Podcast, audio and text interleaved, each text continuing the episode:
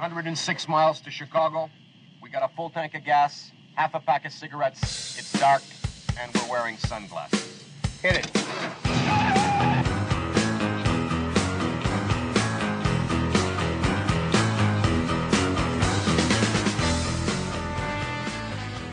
I've been walking for about 57 days and 8 hours.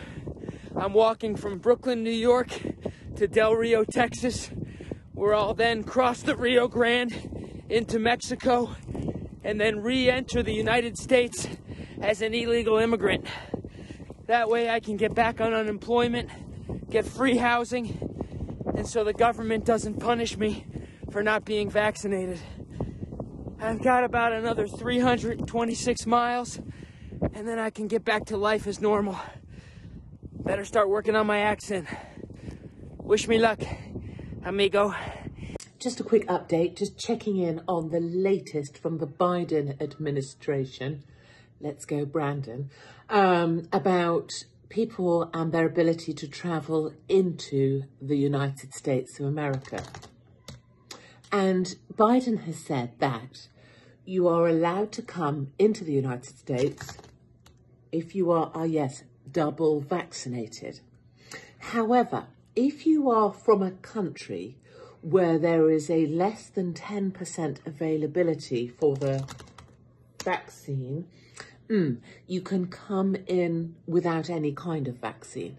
So I guess that would be what President Trump, the former greatest president of all time, would have called shithole countries. So if you come from one of those, yes, the Biden administration says you can come in without a vaccine at all. At the same time as the Biden administration is firing critical workers, ambulance staff, police officers for not having the vaccine in the States. If you come from, yes, a shithole country, you can come in without a vaccine. And also, oh yeah, let me just check. Oh yes. At the same time as the Biden administration is about to start injecting 5 through 11 year olds, despite the fact that they have a 99.7% recovery rate from something they clearly don't need an injection for, if you are under the age of 18, you are allowed to enter the United States without a vaccine. So that's the latest. Yeah, no one's questioning it. Obviously, it's, it's obviously brilliant political policy, but as I look, it appears that um, computer says no. You could do something about it. What? We're freighters. Ralph here's a shopkeeper. You're men, ain't you? I didn't raise my boys just to see him killed. Well, you may not know this, but there's uh, things that gnaw at a man worse than dying.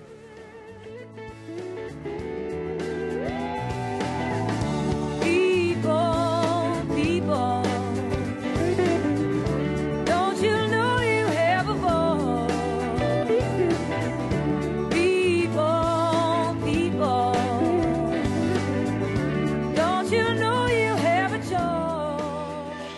right, good day to you. This is Lou Binninger, and you're listening to No Hostages Radio, episode number 136. This should show up on November 6th, Saturday, 2021.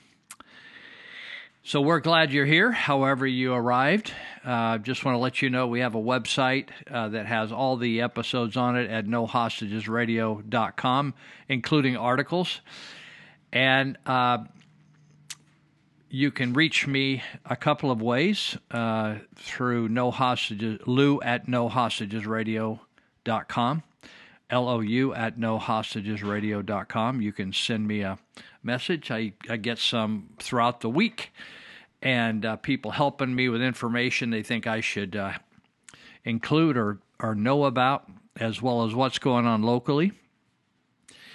You can also call me up or text me at 530-713-1838. And did you notice if if if you want to dial, I don't know whether it's on a cell phone, but on a landline, even if you dial locally now, you have to include the area code. I just learned the last couple days. Um, I don't know how it is where you are. or in the, in your phone hookup or regimen.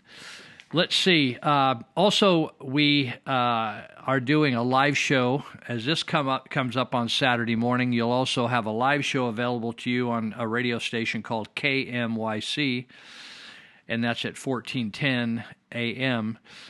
Most people, from the last time I was on radio, have switched to listening to radio on their devices. So, uh, because the station is getting rebuilt uh, after an arson, burning burning uh, the station down. Uh, the live stream is being used through another another organization called Live365.com. So if you go over and want to listen to me live on Saturday morning on KMYC, it starts at 10 a.m. and ends at 1 left coast time. But you go to Live365 if you want to listen on your on one of your uh, devices.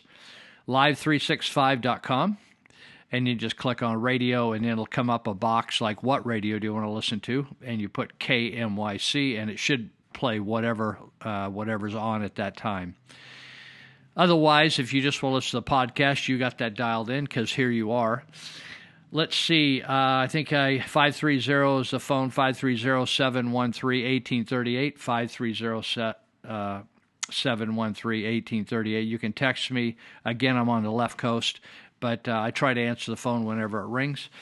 Uh, and you certainly can text me anytime. I do respond to everyone. And uh, so if you want to uh, connect, you can. I uh, People that are listening to a group of people, I don't know how big a group but that are listening to the show, are, are choosing to communicate and share information and want to have a little bit of dialogue uh, other than just when we do the show, which is impossible to, to have real time dialogue. Uh, okay. Let's see. I think I covered all the, the major details.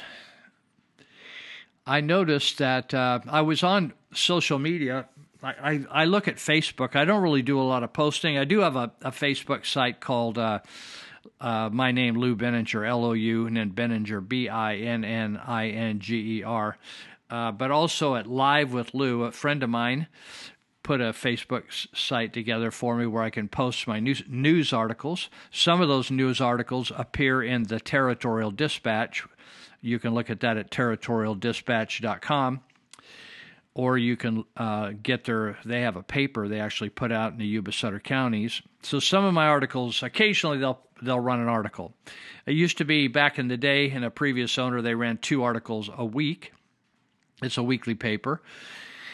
Now they run occasional articles, but you can get all the articles I write on the uh, uh, No Hostages Radio.com website, or you now can get them at Live with Lou Facebook site. So you can go over there and check it out. We we also put some other other uh, items of interest on that site. Uh, I was noticing on Facebook the other day there we have a a celebrity who has been here uh, maybe longer than I have. Uh, Cotton Rosser, he started, I believe, and uh, still is involved with Flying U Rodeo south of Marysville. And uh, it's famous, nationally famous, and uh, he's been a, a, community patron for years. And so the there's been a move on to uh, put up a a monument or a statue of a horse with him on it in Marysville, and uh, which I think is a great idea. Uh, I like statues. In fact, uh, a friend of mine uh, and I have been trying to get the statue of John Sutter, which was removed, uh, to be to do virtue signaling by the Sutter North Medical Operation. They had a beautiful statue of John Sutter in downtown Sacramento. They removed it, and so I asked my friend if she had contacts there, if she could contact them and see if we could move that statue to Sutter County, which is one of our two counties we are in here. I'm in Yuba County tonight, broadcasting, and so they couldn't give us a decision right then about giving us a statue where the county, one of the 58 counties of California, was named after John Sutter. And so wouldn't it be cool to have John Sutter statue in in Yuba City or Sutter County somewhere? But uh, anyway, there's the uh, there the Yuba City Arts. They call it Yuba City Yuba Sutter Arts, or we used to call it the Yuba Sutter Arts Council. Uh, has been kind of coordinating, or maybe they're the ramrods of putting this statue together. And so there was a photo in the uh, Facebook of a little gathering, maybe at an art gallery over at the Yuba Sutter Arts. And it, there was a couple cowboys there, real cowboys, not like these drugstore cowboys but looked like Cotton Rosser there maybe, and they were had they were dressed nicely, boots and cowboy hats, and but they were real cowboys. They weren't just like wearing a cowboy hat for uh, Pioneer Days or something. And then there were a couple ladies uh, there, nicely dressed women, and looked like they were having a drink or something, refreshments. And uh, it was a gathering, I guess, to launch this this uh, statue fundraising, which is no small feat. I think the the platinum donation is hundred thousand dollars and gold donation is fifty thousand and it goes down to twenty five thousand and ten thousand. I thought, whoa, how much is that statue going to be worth? It's a bronze statue going to be built. So anyway, I think it's a great idea, but I I got a kick out of it because the the the four or five people in the photo were all wearing masks, including the cowboys. I never imagined a cowboy would actually wear a mask and they just don't seem that type, you know. And uh, it's kind of like a, a, a, martial arts fighter or something wearing a mask and beating a person's face in. So I made a comment, which I normally never do. I never get in debates on Facebook uh, or write much on Facebook unless I'm answering a question on uh, Live with Lou. Uh, Facebook page. So I just made a comment, uh, kind of rhetorical question uh, Will the statue have cotton with a mask on? And uh, and then I also posted, uh, has anybody given thought to if the animal rights people, or PETA, they're called, uh, what if they pull the stat, want to take the statue down because instead of the horse riding cotton, Cotton's actually riding a horse, which in PETA's uh, language is wrong. The animals should be riding on top of the humans. So it was just a, a fun thing. Uh, I'm all for cotton and all for the, the Flying U Rodeo. I think it's a beautiful thing to have that in Yuba County. But the uh, the leader of the Yuba, Yuba Sutter Arts has a bean up his nose, I guess, about me, and and had to respond saying I was negative.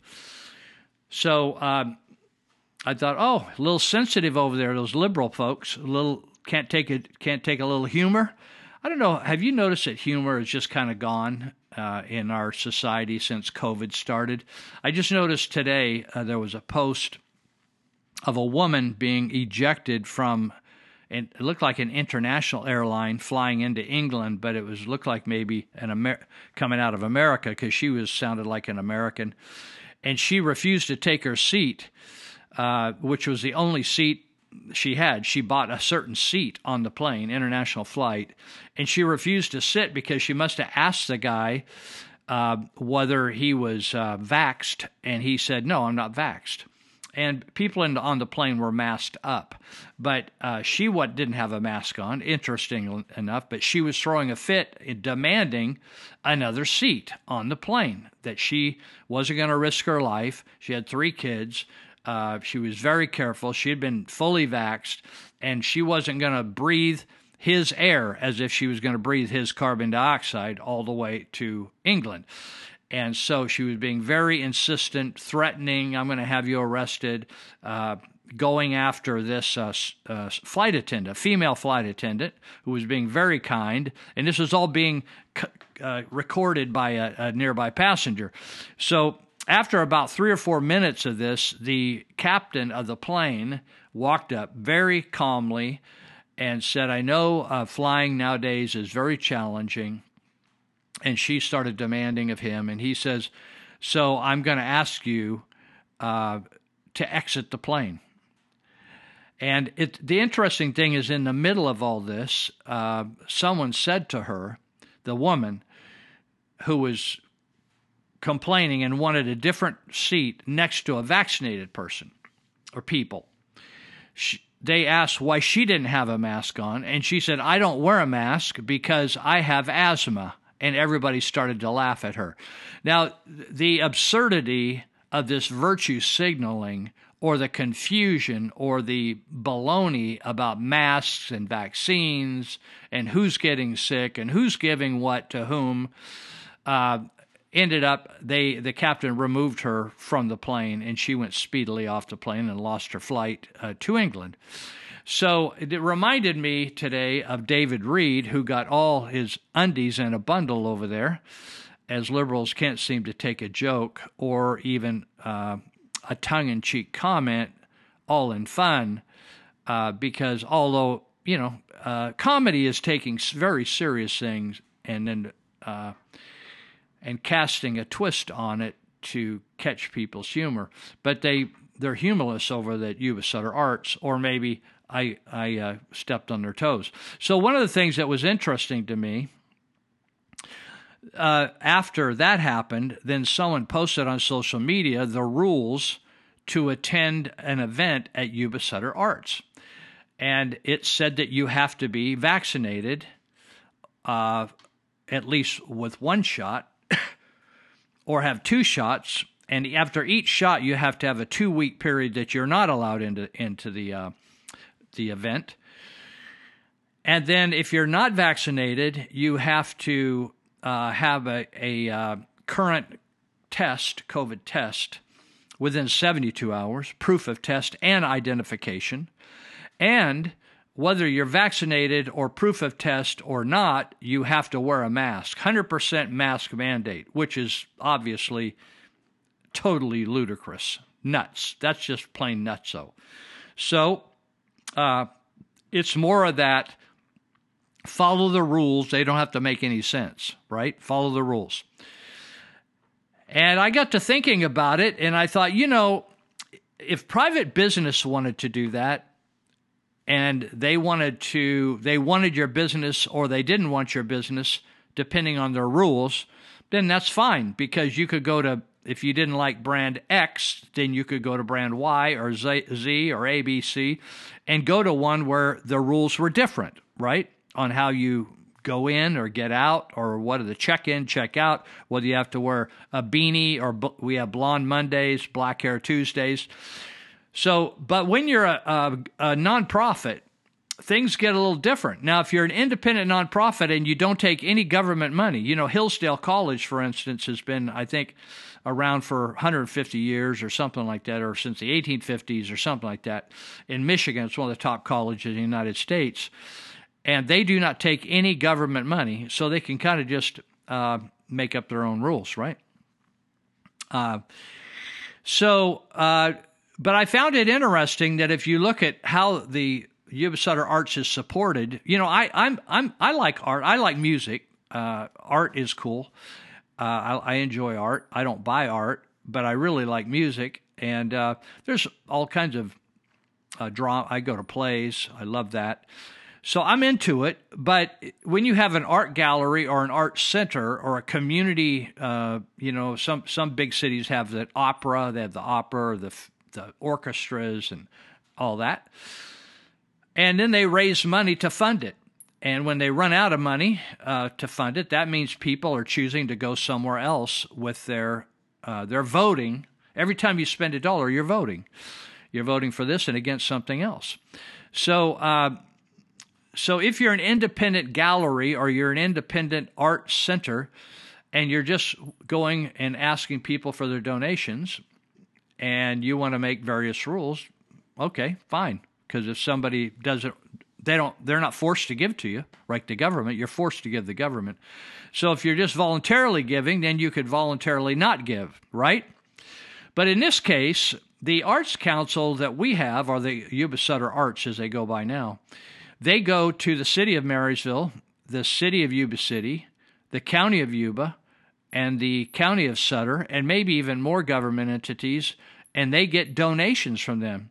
So essentially, what that is, is they go ask for some of your and my money, and then when we go to experience the art experience with the Yuba Sutter Arts, maybe if we're not vaxxed and we don't want to be tested and we don't agree with that and we don't want to be masked, then we can't participate.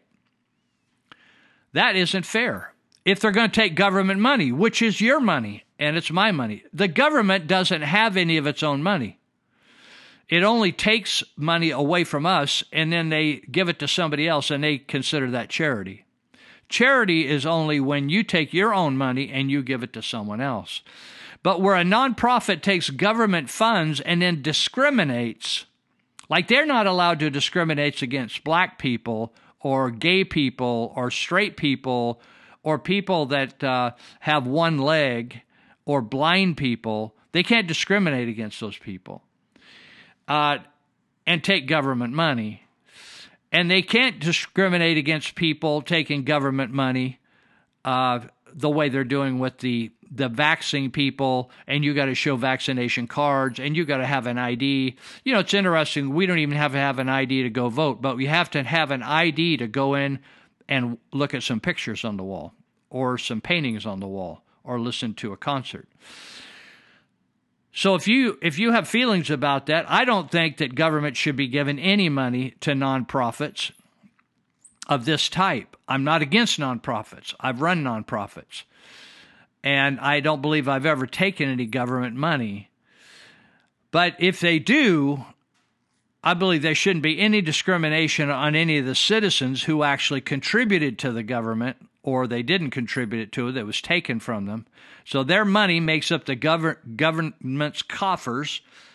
And then these people dip into the government's coffers and then tell the very taxpayers that had to give that money there, they can't come unless you jump through all these hoops right? Or you can't come unless you have a college education, or you can't come unless you're this or that, all these rules.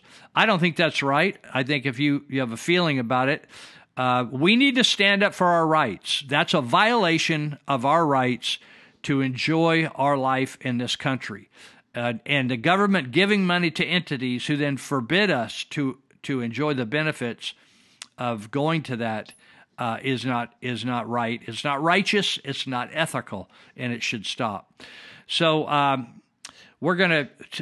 If you're new to this, we're gonna do six uh, segments today, about 20 minutes each, and then we'll take a break between each segment. Uh, I take a break just to adjust what I'm doing here, but on your end, what you're going to experience is some educational clips during each break uh, that are actually smarter than I am. That's why I included them. But they're entertaining and uh, also educational.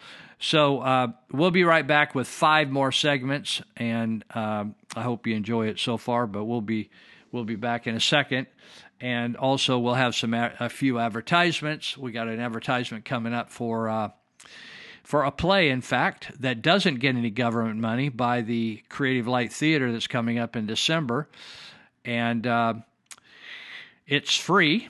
It's at the embassy private education. Uh, uh, sorry, at the embassy uh, campus, Church of Glad Tidings, Embassy of Heaven campus, and uh, you'll hear an ad for that pretty soon called the Twelve, and it's going to be December three through the seventh. We'll be right back. Hang with us. Well, it's knowing that your door is always open and your path is free to walk.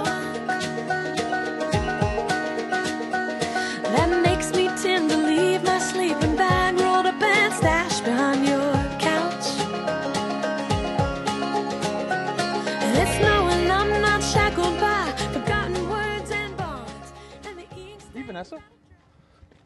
Vanessa Gelman, I'm a reporter with Project Veritas. Vanessa Gelman, who works in Washington, D.C., is Senior Director of Worldwide Research. From Vanessa Gelman, From the perspective of corporate affairs, we want to avoid having the information on the fetal cell line floating out there. We believe that the risk of communicating this right now outweighs any potential benefit that we could see, particularly with general members of the public who may take this information and use it in ways we may not want it out there. Miss, why did you send emails telling uh, Pfizer employees not to report that you guys were using fetal cell lining, miss? What else are you hiding from the public? Stay. Miss, what else are you hiding from the public? The public needs to know. Well, uh, there you have it. We wanted to ask her a few questions. She broke out into a sprint. We really think that the public needs to know what about the fetal cell lining emails. And uh, we tried to get a comment. She ran. Sometimes they don't want to answer for the fraud that they're committing or the corruption that's going on. We try our best, and uh, the really only question now is who's next. Okay, so I'm uh, I am a natural doctor, and I have 1,600 patients. Many are vaccinated. Just to give you a little bit of backstory about my credibility. What I've seen so far and what I've learned is all information from physicians, medical physicians, um, natural physicians, and also um, immunization of virology doctors, things like that um, and then also nurses. So, what I'm about to share with you is the first vaccine, the second vaccine, and then the boosters and what it does to your body. The first vaccine, as it goes into your body, it has a small amount of saline and then a bunch of uh, ingredients that are very uh, catastrophic to your cellular system. What that does to your immune system, which is your bone marrow, your thymus gland, your spleen, and all other systems associated with your immune system, it decreases the ability to produce white blood cells by 50% from your first vaccine. Then, eight weeks later, which is white blood cell reproductive system, so your ability to make another generation of white blood cells is eight weeks. That's why they set it up eight weeks later to hit it again. So you hit the white blood cell ability while it's down. So now what you do is now they are they they they decrease the saline in the second one and they increase the uh, harmful ingredients. So now you have a shift in the ingredients. So they decrease the saline and increase. So now there's a shift. And then what they do is that second dose attacks your ability to make white blood cells by an additional 25%. So now you only have an uh, white blood cell ability, like the ability to make white blood cells functioning at 25%. So you just wiped out 75% of your military and the ability to, to make that military. Then what they do is the set in the booster. The booster has 81 strands of foreign bacteria that your cells have never come across. So you don't have the antibodies to fight it, but you only have 25% of your white blood cell production to be able to fight it. So it's a losing battle. So then what you starts to happen is you start to get chronic inflammation that goes to the areas that you had uh, you had predisposition. So if you are someone that has gut health issues, that's your area that it's going to focus on, and you're going to have inflammation in, the gut health. If it's respiratory, if you have a tumor or cancer, or if you have say endometriosis or you have a skin condition, whatever that is, it's going to inflame that area because now the body has hit the sympathetic nervous system, which is the fight or flight, and the body has is in a chronic uh, inflammatory state with a low immunity and a low immune response. Then you get your second booster. What the second booster has is it has eight strands of HIV. And now what that does is it completely shuts off your ability to make white blood cells. And if you Google what that disease is, it is HIV. So now we have people that are walking around with no immune system, no ability to make an immune system, 81 strands of foreign bacteria, and then also eight strands of foreign HIV, along with all the other harmful ingredients, and then they remove all the saline from the first and second booster. Now, to make matters worse, th- during this process, 20 to 30% of the population is going to die every single series of this process. There's four series. They have three more boosters that are coming out, and the reason why is because once they make you so that your immune system can't make white blood cells anymore, you become dependent on the boosters to survive, just like someone becomes dependent on insulin. Big Pharma is looking for people that either die off to protect our uh, population control, and then those that don't die off, we will have reoccurring customers for life with the boosters so that they will be able to maintain income and collect the money back from all the funding that they put in to make these vaccines in the first place. So, hope you um, hope that was helpful. I hope that you listen to this properly, and I hope that you take the time to do your own critical thinking and just give it two to three years. Every single animal that was part that participated in this study for any of these vaccines had a 100% death rate. And I encourage you all to just take a moment, look around you, and um, and just wait it out. And let's just see what uh, let let nature take its course, and let's just see what happens. Thank you.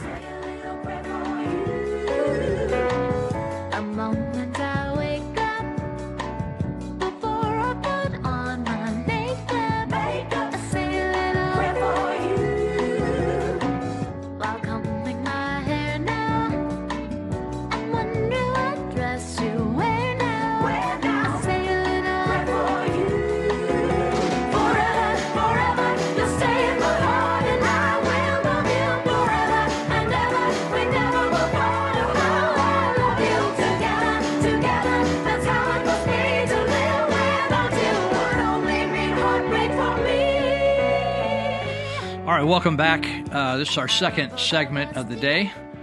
And uh, I would just mention Creative Light Theater. You'll hear an ad here pretty soon uh, from Leslie Greenitz speaking. She's the creator of the uh, events at Creative Light Theater, and she has been from the beginning. Her husband and she are the uh, masterminds of that. He builds the sets, and she and he build the sets. She comes up with the rest, but he's the uh, he's her uh, he watches her back. So December 3 through 7, 7 p.m. nightly at the Embassy Theater. This is a family event. There'll be a break where there's refreshments, and uh, it's a family event. You would enjoy it very much, called The 12.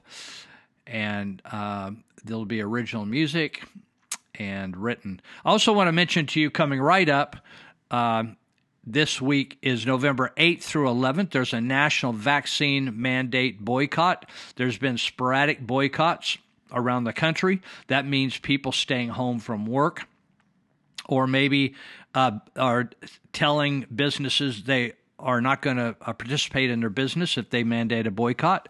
Uh, there's railroads. There's a lot of businesses that are mandating them because Joe Biden uh, they are they are saying that uh, they're saying illegally, though. Like I say, unless you're willing to uh, go after people, uh, you don't have any rights. If unless you stand up for your rights, I'll give you an example. I know a number of females, uh, a number of my female friends over the years, uh, as I've gotten to know them, they have expressed that they had been sexually assaulted sometime in in their early life and uh, but really just uh, didn't do anything about it for various reasons. I don't have time to get into all the details, but uh, my only point being something terrible was done. Uh, they never they never uh, turned the person in. They never went to the authorities, and so it was illegal what was done to them. One of the most egregious crimes we have on the books is rape, a sexual assault of any kind. Yet, uh, no one was held accountable for that. So even though they had a right to uh, to have that person pursued and prosecuted, they did they did not act on that for various reasons. My only point here is that even though many things these what what the school district is calling orders from Sacramento, rules, orders, mandates, those are not laws.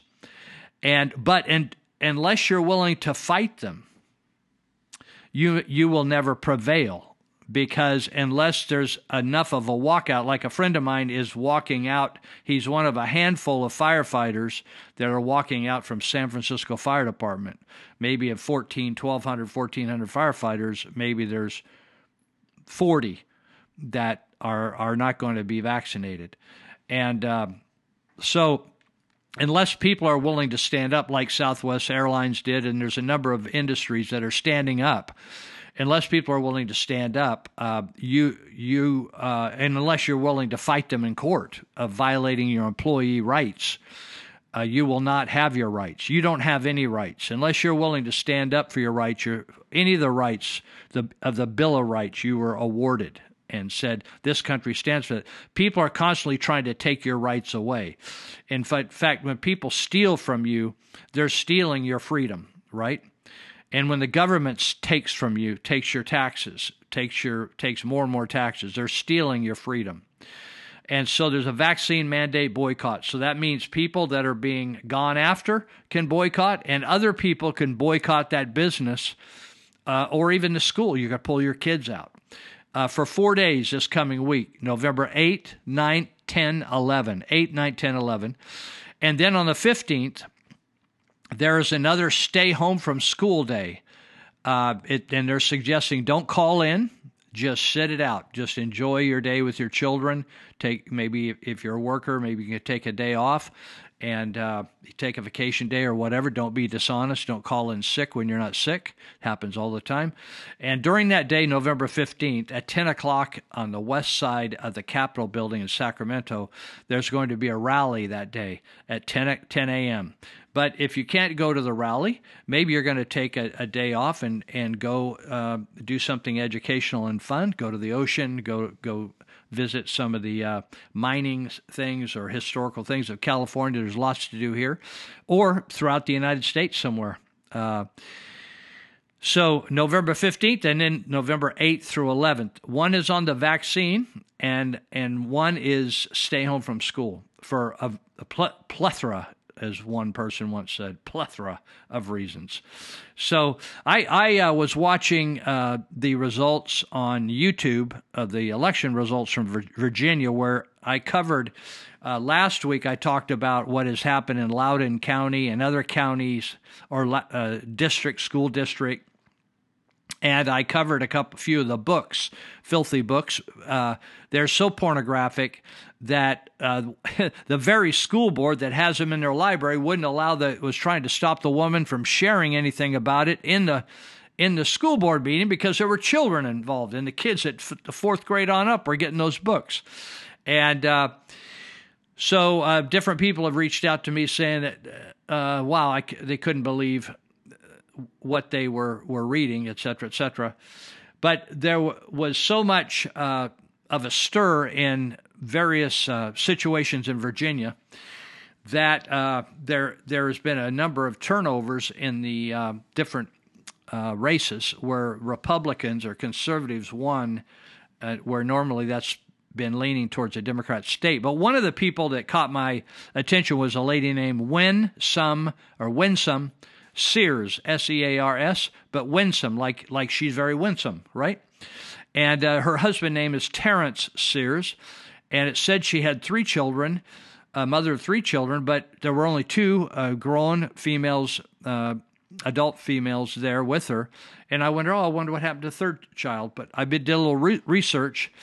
And, uh, you know, it's interesting when you see people, you really don't know much about them and you don't know what they've been through in their life. Many people don't know that Abraham Lincoln and his wife had uh, a number of children die uh, when they were in the White House, and and um, real tragedies. And you know, John Kennedy, different Kennedys uh, have had a lot of tragedy. You know, a variety of people, just people. It doesn't have to be in politics. But Winsome Sears uh, was I didn't know she she won the lieutenant governor race, and but she had also been um, an assemblywoman. Uh, they don't they call it something different back there, but she was in their assembly for a two year stint.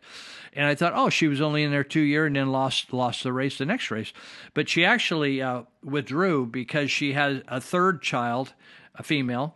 She had all uh, daughters, and the third uh, female uh, had some uh, mental issues, bipolar, and she left the assembly to to care for her daughter and her granddaughters and uh, uh, and that was in 2004. But in 2011, her uh, daughter uh, got in a car accident with the granddaughters, and all three perished. And I, it just, it just uh, put a different uh, spin or a different filter on how I see Winsome Sears. Winsome Sears legally immigrated to the United States from Kingston, Jamaica, with her parents when she was six years old.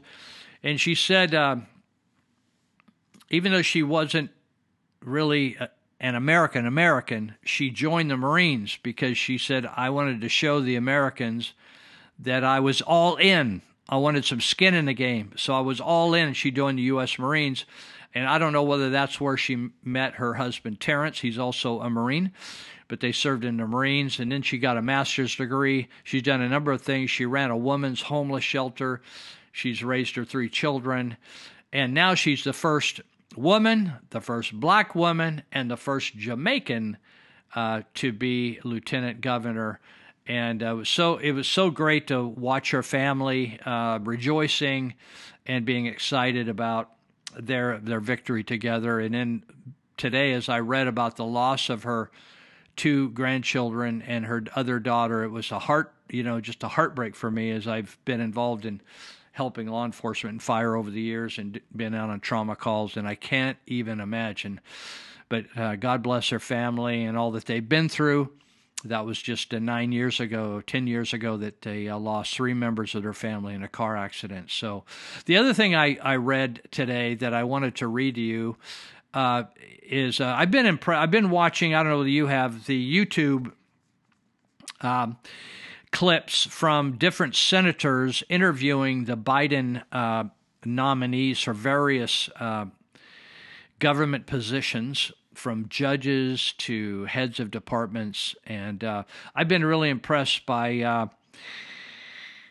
uh, Senator Hawley from Missouri, and uh, I wish I've, I've, learned to really enjoy uh, John Kennedy from Louisiana, Senator, and also Ted Cruz. And uh, I didn't. Um, I didn't vote for Ted Cruz when he ran for president. I preferred Donald Trump, but uh, I just felt he was too political. I'm really done with the political come across.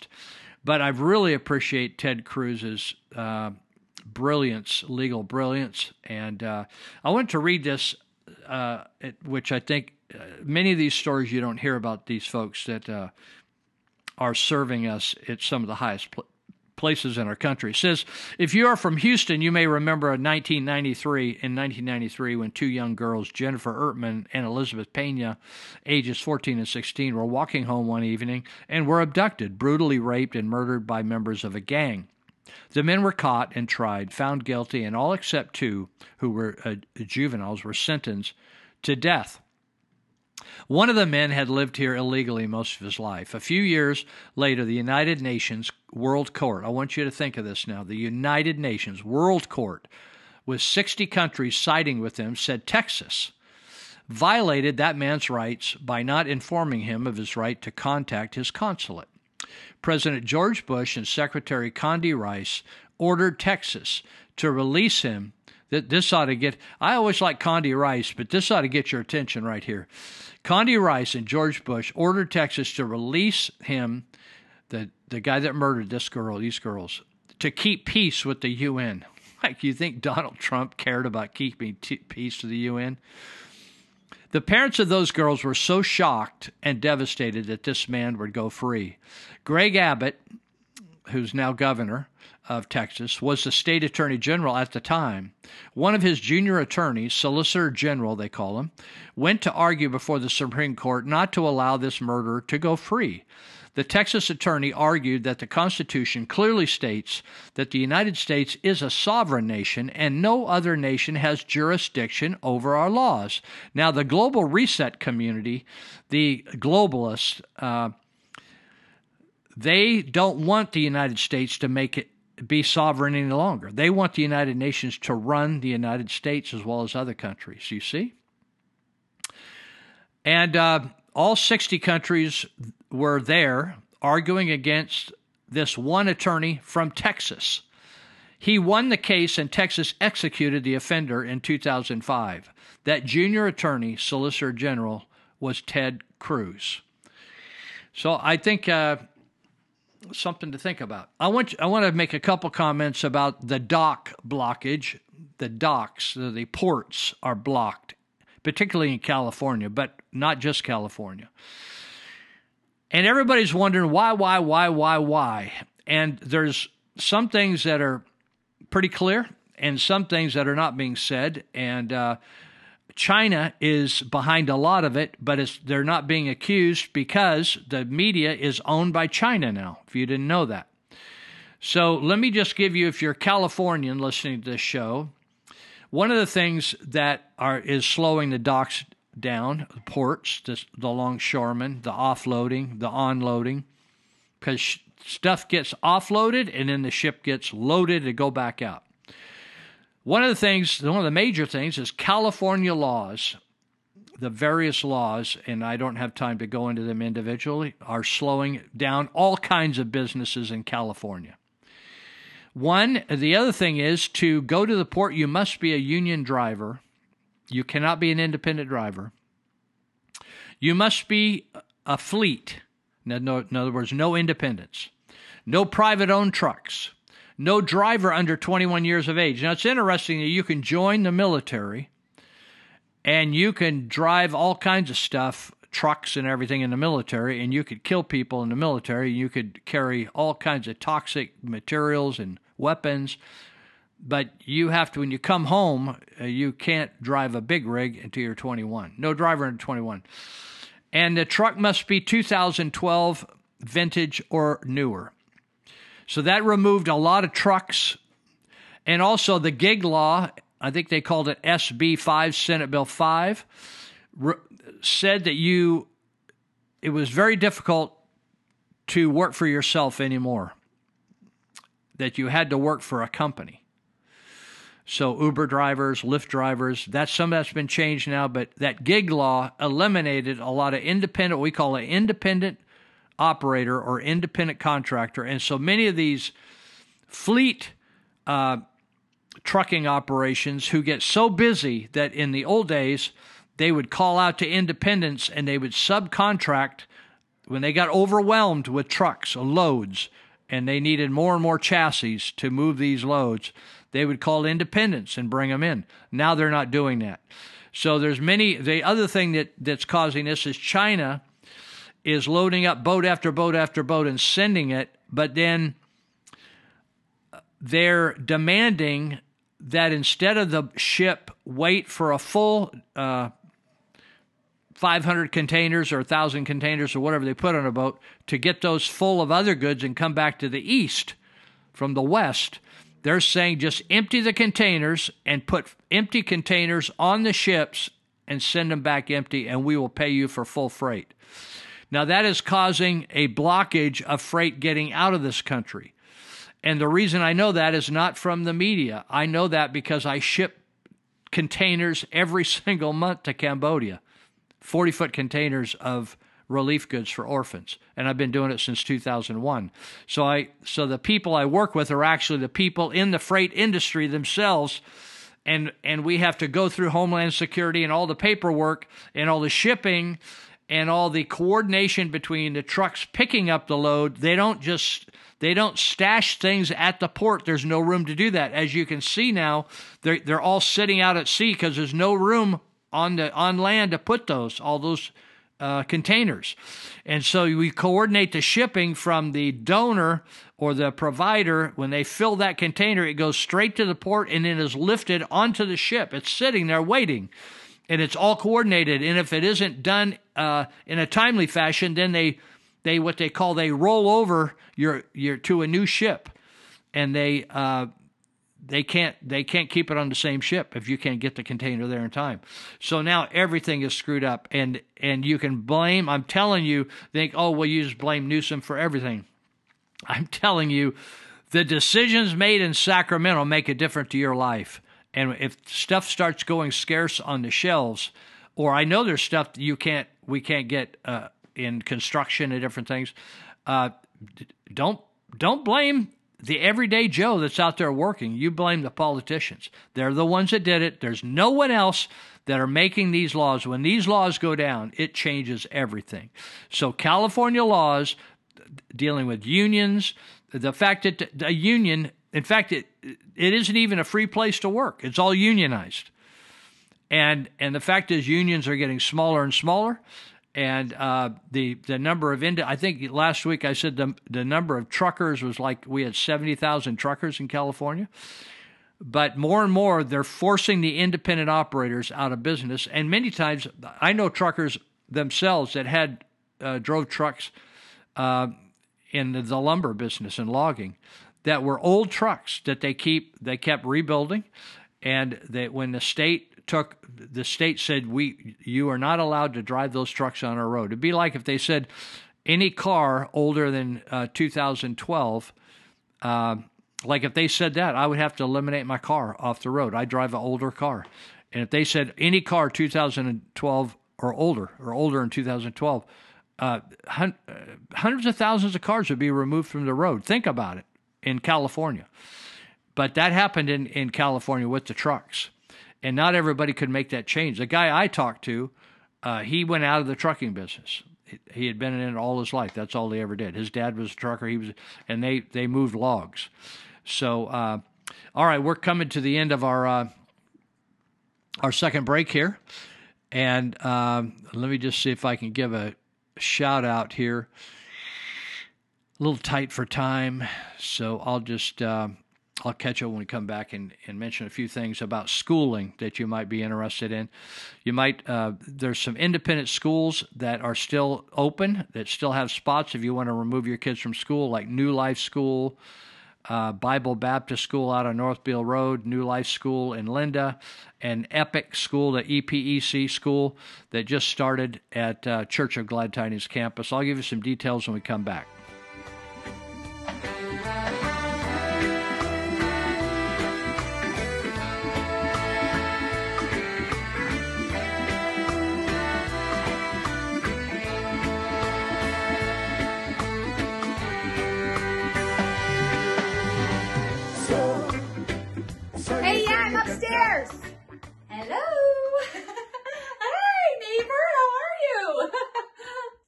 Neighbor, what's going on?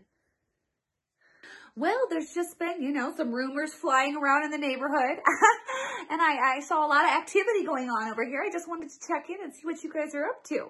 Yeah, we, uh, we have decided, we've decided to move. So. What? You're moving? What? Yeah, yeah, we are, we're, we're, we're, we're moving. We're moving. So. Well, wh- where are you guys moving? Where, this is, what? Uh, we are actually, we're, we're gonna move to Mexico. So, hey, it's a big, it's a big move. Mexico? What, where are you moving to Mexico? Yeah, well, the plan is to, to move there, uh, renounce our citizenship here, um, and then cross back over the border illegally back into the United States. So, well, why, why, why would you, why would you do that? Well, you know, I don't want to take the job. Okay. I, I don't, I don't want to take it. And they're not making people that are crossing the border illegally, uh, they're not forcing them to take the job. So, uh, also the Biden administration is kind of mulling over the idea of giving $450,000 to people that cross the border illegally and have their children separated from them. So, uh, you know, it's, it sounds like a good opportunity. It, it works for us in, in multiple ways. Are you taking the kids with you? Oh yeah, yeah, Jake is already halfway there. Uh, you know, we told the kids that there's a lot of money on the line here. And Kellen really wants a new PS4. So, uh, you know, they're, they're all in. We're all in on this. We're going for it. Well, geez. I mean, maybe, maybe I should move to Mexico. It is absolutely disgusting. Somebody needs to go call Merrick Garland, tell him to get in here and watch the intimidation that came from this very panel today. Because this is not about defending big oil or defending big anything. It's about defending the ability of people in our country to be free, say what they want, think what they want, spend their money how they choose. And if we're not going to be any better than the Chinese, how do we ever expect to beat them on the world stage when we're cutting our neck when it comes to energy production while they are burning more coal, they are burning more oil, they're increasing their emissions, and they're not showing up in Scotland. You know why they're not showing up in Scotland? Because they're interested in building an economy. They're interested in becoming the dominant economic player across the globe. They're interested in becoming the dominant military player across the globe. And while we joke around and mess around intimidating you guys who frankly heat our homes, you cool our fridges, you keep our cars going, this is insane. First of all, to, to the witnesses, the, the leaders of, of Exxon, Chevron, BP, Shell, I know that the, climate activists in Twitter world, which Dave Chappelle says doesn't exist, and he's right because it's just people who have nothing better to do but type on their keyboards, and we do it too here in Congress. But let's be very clear I, you need an apology because what I witnessed today um, was just rank intimidation by the chair of this committee. Trying to get you to pledge on what you're going to spend your money on is a gross violation of the First Amendment. And just because we're members of Congress and we got microphones and we pass laws does not mean that we also have the, the ability to infringe on your ability to what to organize, whether it's API or anybody else, or what you choose to spend your money on. It is disgusting. It is absolutely disgusting. Somebody needs to go call Merrick Garland, tell him to get in here and watch the intimidation that came from this very panel today. Because this is not about defending big oil or defending big anything. It's about defending the ability of people in our country to be free, say what they want, think what they want, spend their money how they choose. And if we're not going to be any better than the Chinese, how do we ever expect to beat them on the world stage when we're cutting our neck when it comes to energy production while they are burning more coal, they are burning more oil, they're increasing their emissions, and they're not showing up in Scotland. You know why they're not showing up in Scotland? Because they're interested in building an economy. They're interested in becoming the dominant economic player across the globe. They're interested in becoming the dominant military player across the globe. And while we joke around and mess around intimidating you guys who frankly heat our homes, you cool our fridges, you keep our cars going, this is insane. So I'm sorry for you. And I'm sorry for the people in our country who have to witness shenanigans like this and witness circuses like this. That's why they call that one show on HBO, whatever it is, The Circus, because that's exactly what this is. Madam Chair, I'm requesting that a letter be entered into the record.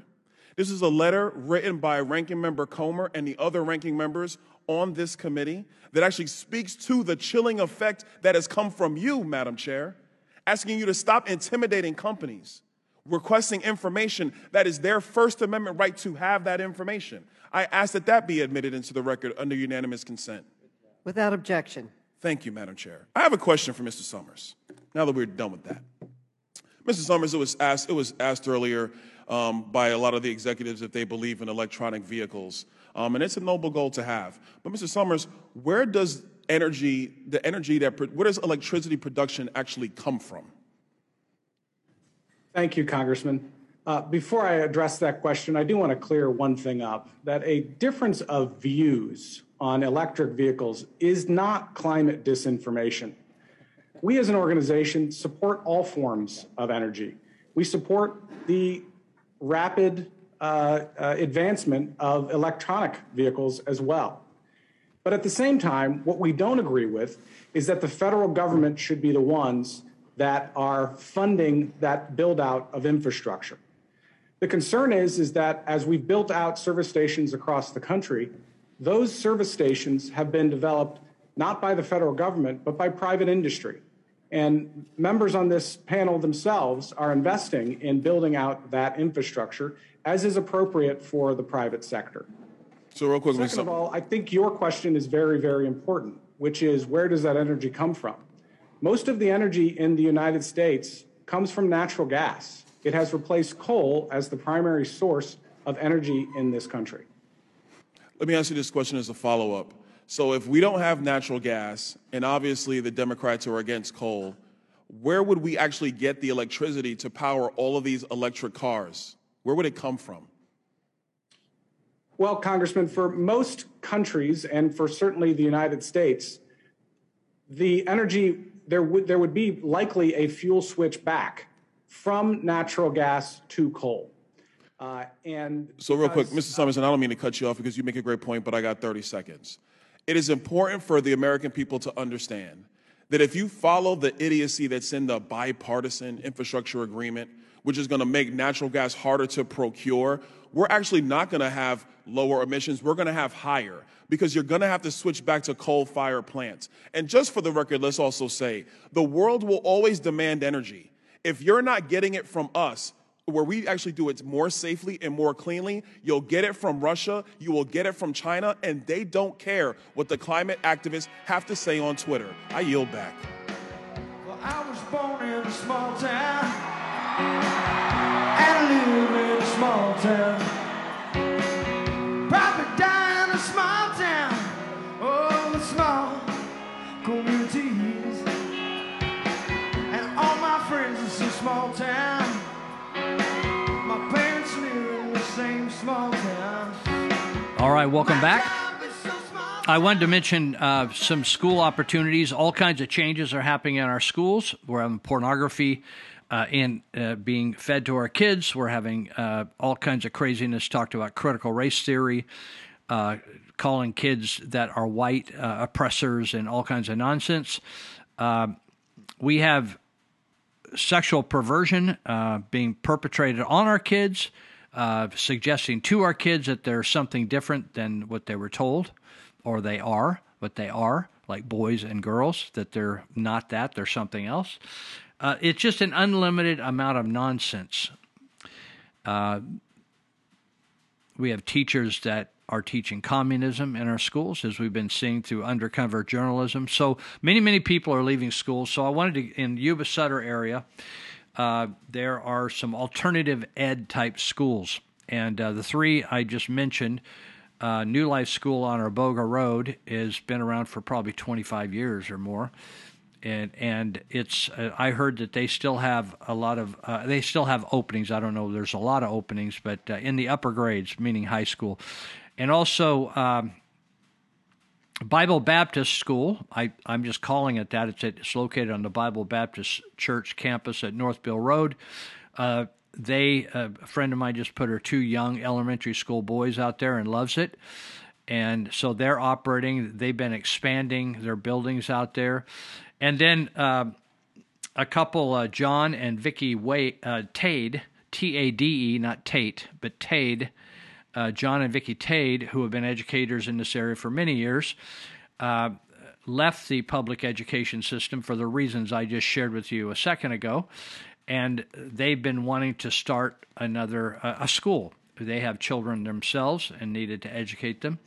So we've been looking uh, for locations uh, in the Yuba Sutter area, but there aren't a ton of locations, empty buildings that, that would be fit for uh, classrooms. So they uh, temporarily have housed their school called uh, Embassy Private Educational Center. It's located at the Church of Glad Tidings campus in Sutter County, just north of Yuba City, um, on Eager Road, 1179 Eager. And you can check that out if you want to look at their website. It's on the churchofgladtidings.com website. You just run your, once you get to that site on the home page, just run your cursor over ministries and there'll be a drop down and then there'll be a number of different options there and just click on EPEC, EPIC, or maybe it says Embassy Private Educational Center. And then it'll just tell you all about the school and the cost and when it starts, when it ends, all the details, and you can actually fill out an app right there and send it on over. I know they have some spots in various grades. Some grades are full, some aren't. It's pretty restricted uh, seating. I mean, uh, the building is uh, not. You know, it's not like a building that's going to hold 500 kids like at, at a normal elementary school, but it's a K through 12, so uh, they're they're handling it all in there, and uh, so check it out if you want, and uh, you can also dial them up at 671. Of course, you put 530 now, 530 671 3160 extension 247 john and vicky so uh, they're still taking kids in now okay? So also i uh, people have been talking to me there's still sick people getting uh, whatever it may be the flu it may be this it may be that but everybody's concerned still about uh, even though it is uh, the number of people getting ill with covid has dropped way off. I want to give you some websites uh, that I'm referring people to you can get help. People are having very hard time finding ivermectin uh, at pharmacies and uh, even at feed stores. But uh, you can check out myfreedoctors.com. MyFreeDoctors, just like it sounds. You spell out doctors. And America, America's FrontlineDoctors.com, or you can just put the initials AFLDS.com aflds.com. They can hook you up with a doctor, a consult, consult over the phone, and uh, or maybe even using Skype or or uh, one of the other Zoom or whatever. And then also they will provide you uh, prescriptions. So uh, then then another one, Dr. Stella, Dr. Stella MD.com. She does the same out of Houston, Texas she has a she's been treating people and keeping people out of the hospital. Like you know, in California, they were enforcing this nonsense that actually killed a lot of people in California, where they told you to go home if you tested positive for COVID. They'd say go home. If you get really sick, go to the hospital. Well, by the time they got really sick and ended up in the ICU, they put them on remdesivir and a vent and killed them, and because they got a lot of money for that. That's what they were told to do by the federal government. They got twenty four hundred dollars. They got thirty like thirty six thirty nine thousand dollars to put them in the ICU.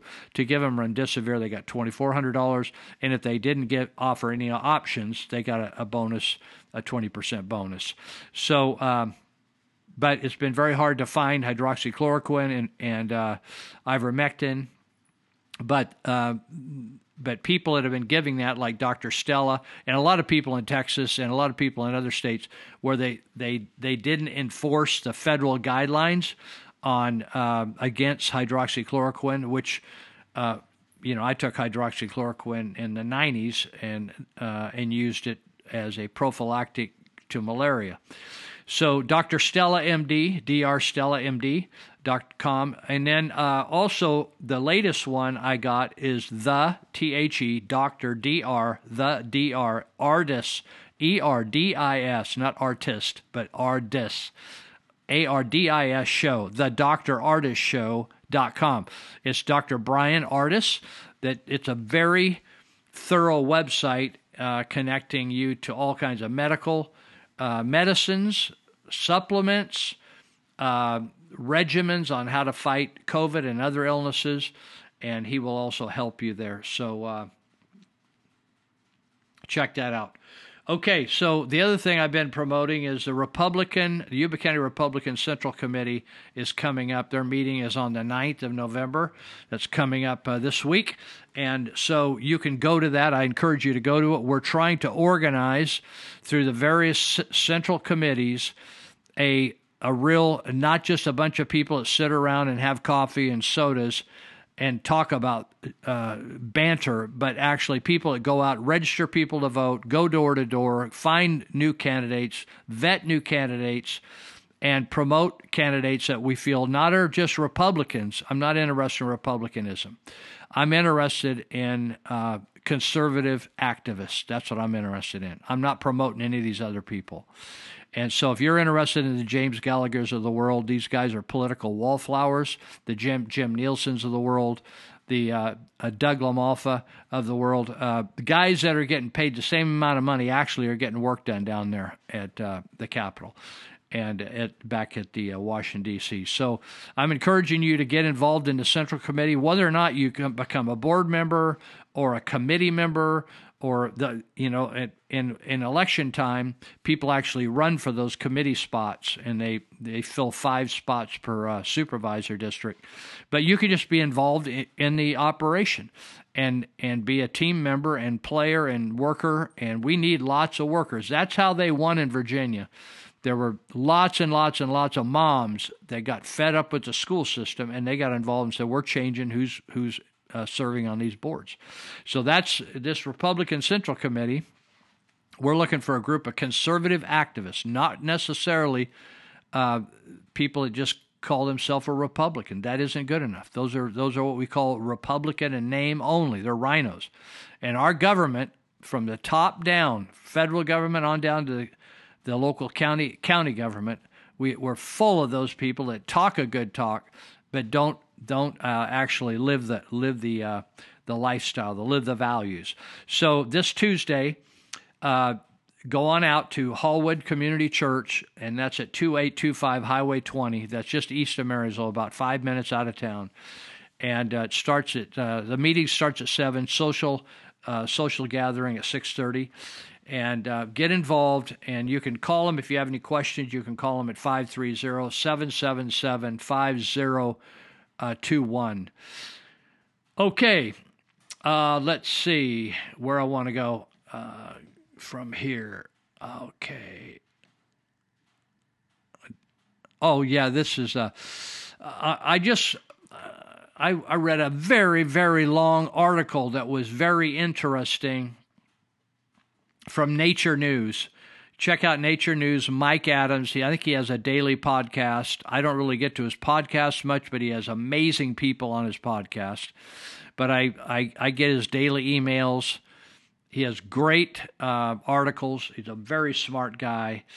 And he had a list of all 17 of the members of the FDA that voted to inject this untested, uh, unproven, uh, poisonous vax or injection into children 5 to 11 years of age. And um, so I read, I have a list of all those people and their backgrounds. The one common denominator about all of them is they all receive money from the federal government.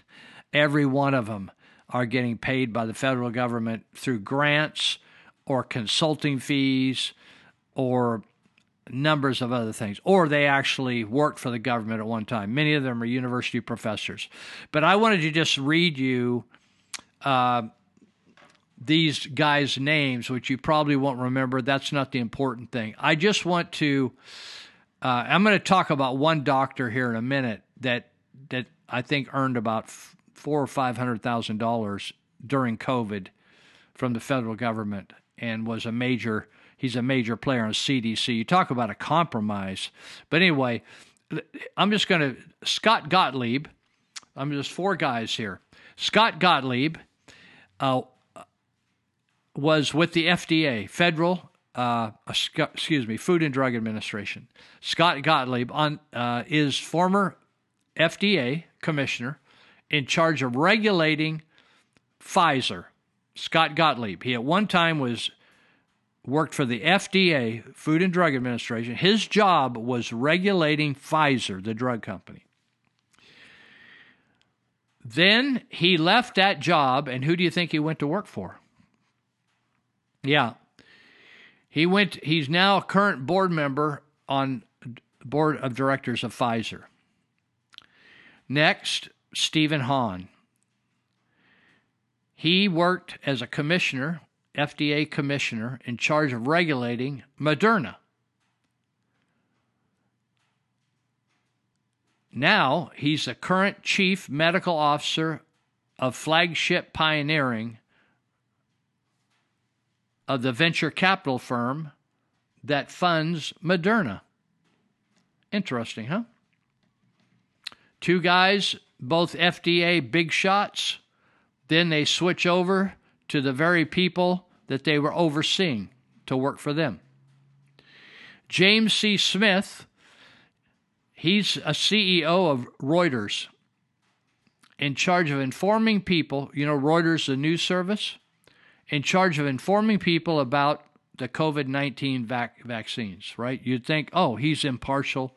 He'll, he's a watchdog, right? You remember the reason we, we the, uh, the, the free press was created to be free press and, and the government couldn't control it was to be a watchdog, not a lapdog.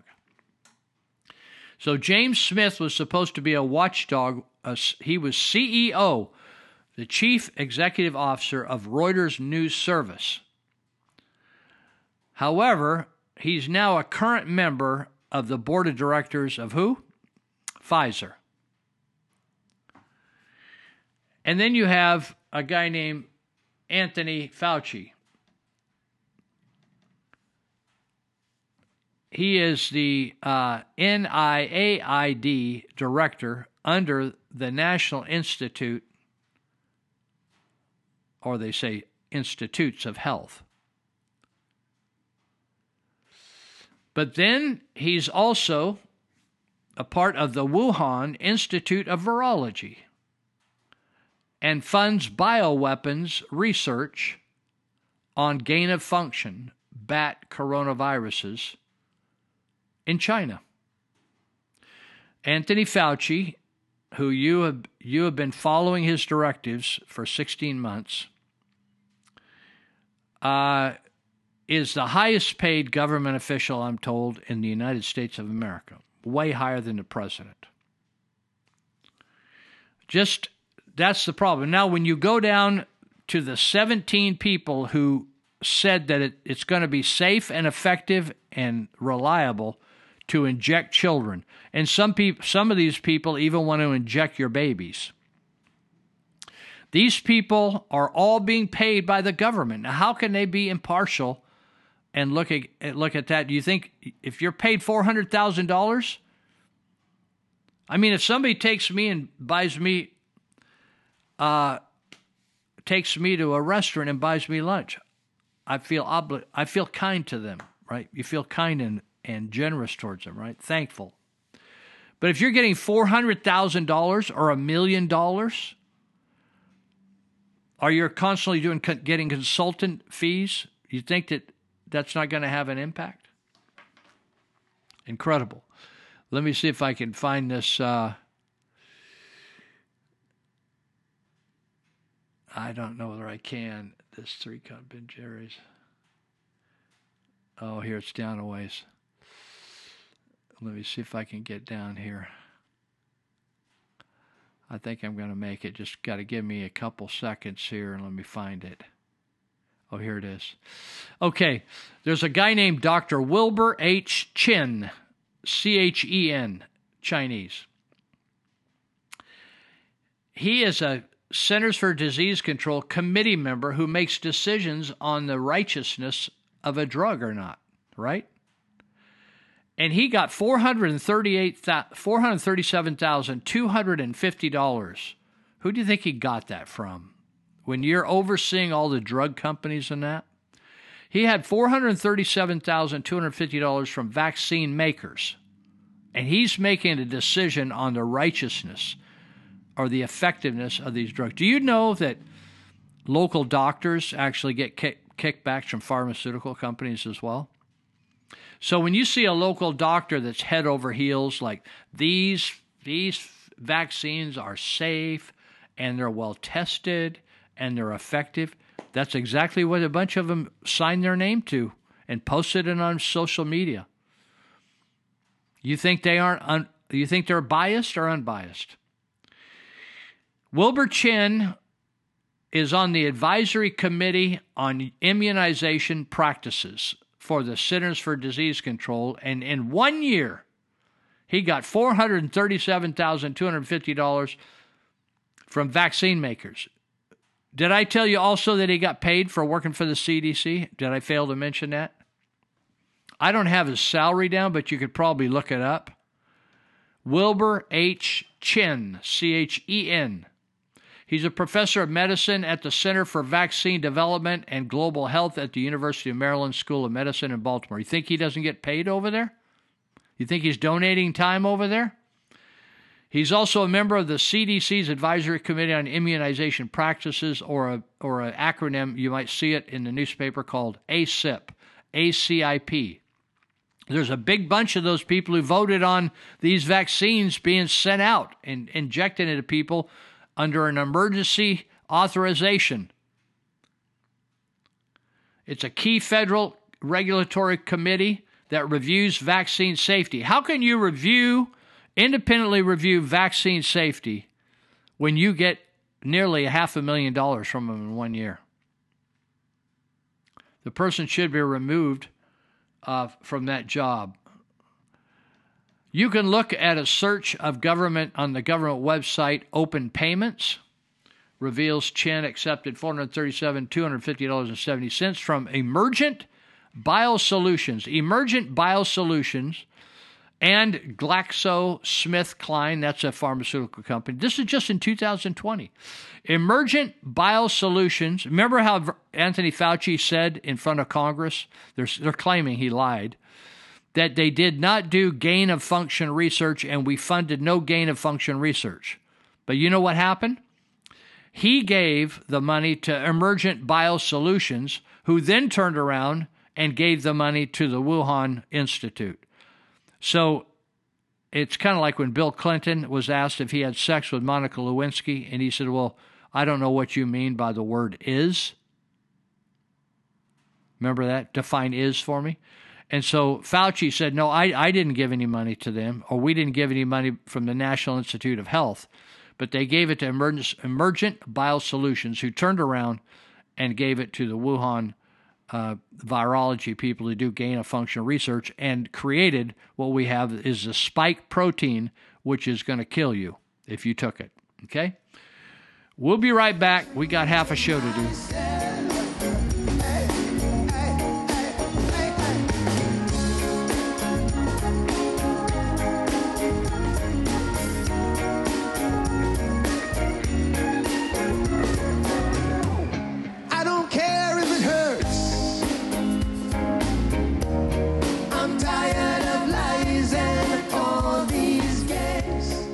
Talking about common good. Wuhan virus vaccines are supposed to be a global public good. But what happens when a vaccine manufacturer starts bullying? Governments are silenced, supplies are halted, and profits take precedence over saving lives. I'm not describing a hypothetical situation here. I am describing what Pfizer is doing. The American pharma giant, it is doing all of this. It is bullying countries to submit to its demands. We first reported about this back in February this year. While countries like India are sending free vaccines to poorer nations, there are companies like Pfizer which are bullying governments. Pfizer asked to be compensated for the cost of any future lawsuits. Pfizer wanted Argentina to put, and listen to this, put its bank reserves, its military bases, and its embassy buildings at stake as collateral. These are Pfizer's demands. Look at this. Number one, Brazil waives the sovereignty of its assets abroad in favor of Pfizer. That the rules of the land be not applied on Pfizer. Number three, that Brazil take into consideration a delay in delivery. Number four, that Pfizer is not penalized for it for a delay in delivery. And number five, in case of any side effects, Pfizer be exempted from all civil liability. Eight months have passed since we reported this. Pfizer has not changed. It is still putting profits above public health. It is still forcing governments to bend to its will. An advocacy group has thrown up more details of what Pfizer does. It has accessed some confidential contracts of Pfizer. And we have a copy. These contracts are with nine countries and blocks, and the details are shocking. Desperate countries are being forced to make humiliating concessions to Pfizer. We went through the entire report. We found six very important points worth highlighting. Number one, Pfizer has the right to silence governments. It has forced countries to not talk about the deals they strike for shots. Number two, Pfizer controls the donations of its shots, not the country that buys them. Pfizer will decide where the shots go.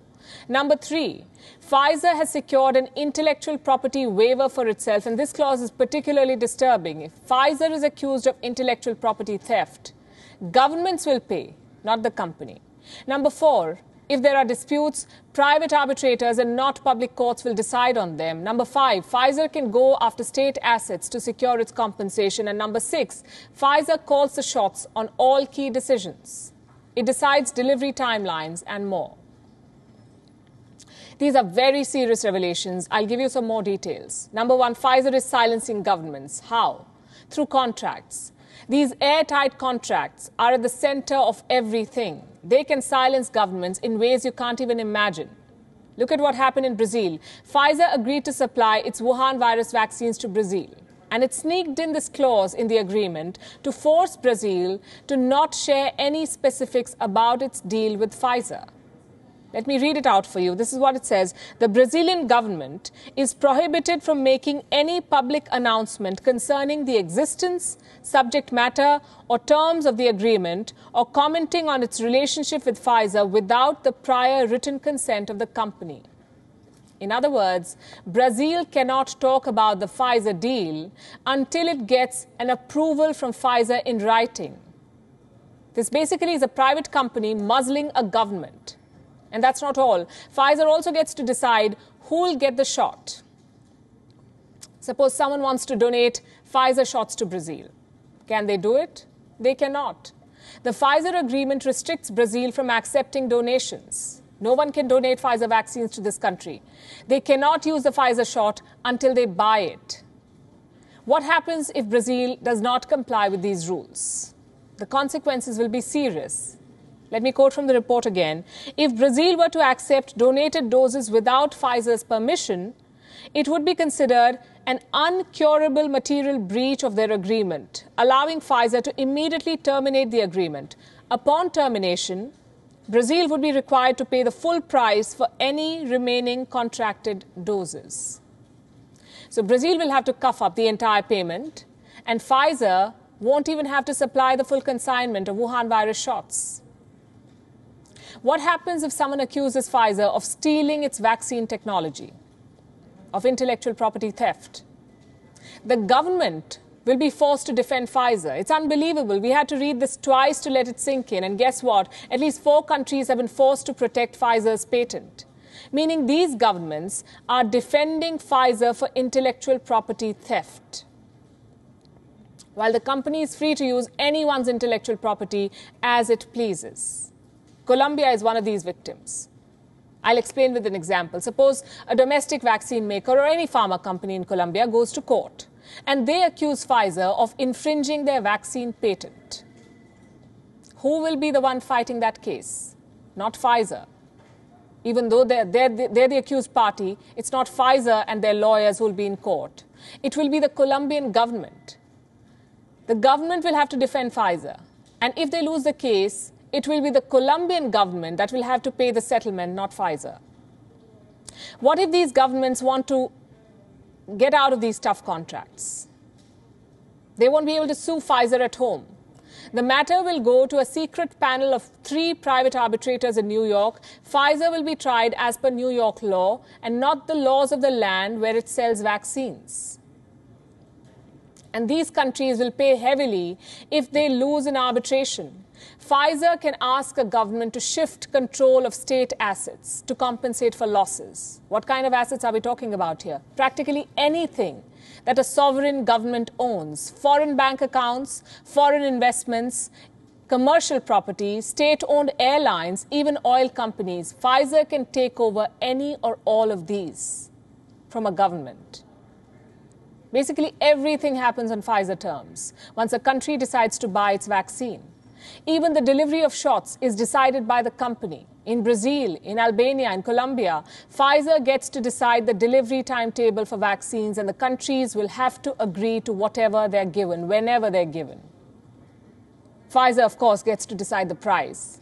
It sets the delivery timelines. It accepts accountability for nothing. And in case someone sues the company, it's the government that foots the bill for the damages, not Pfizer. There is no other way to describe Pfizer's business practices. This is vaccine terrorism. Jamming,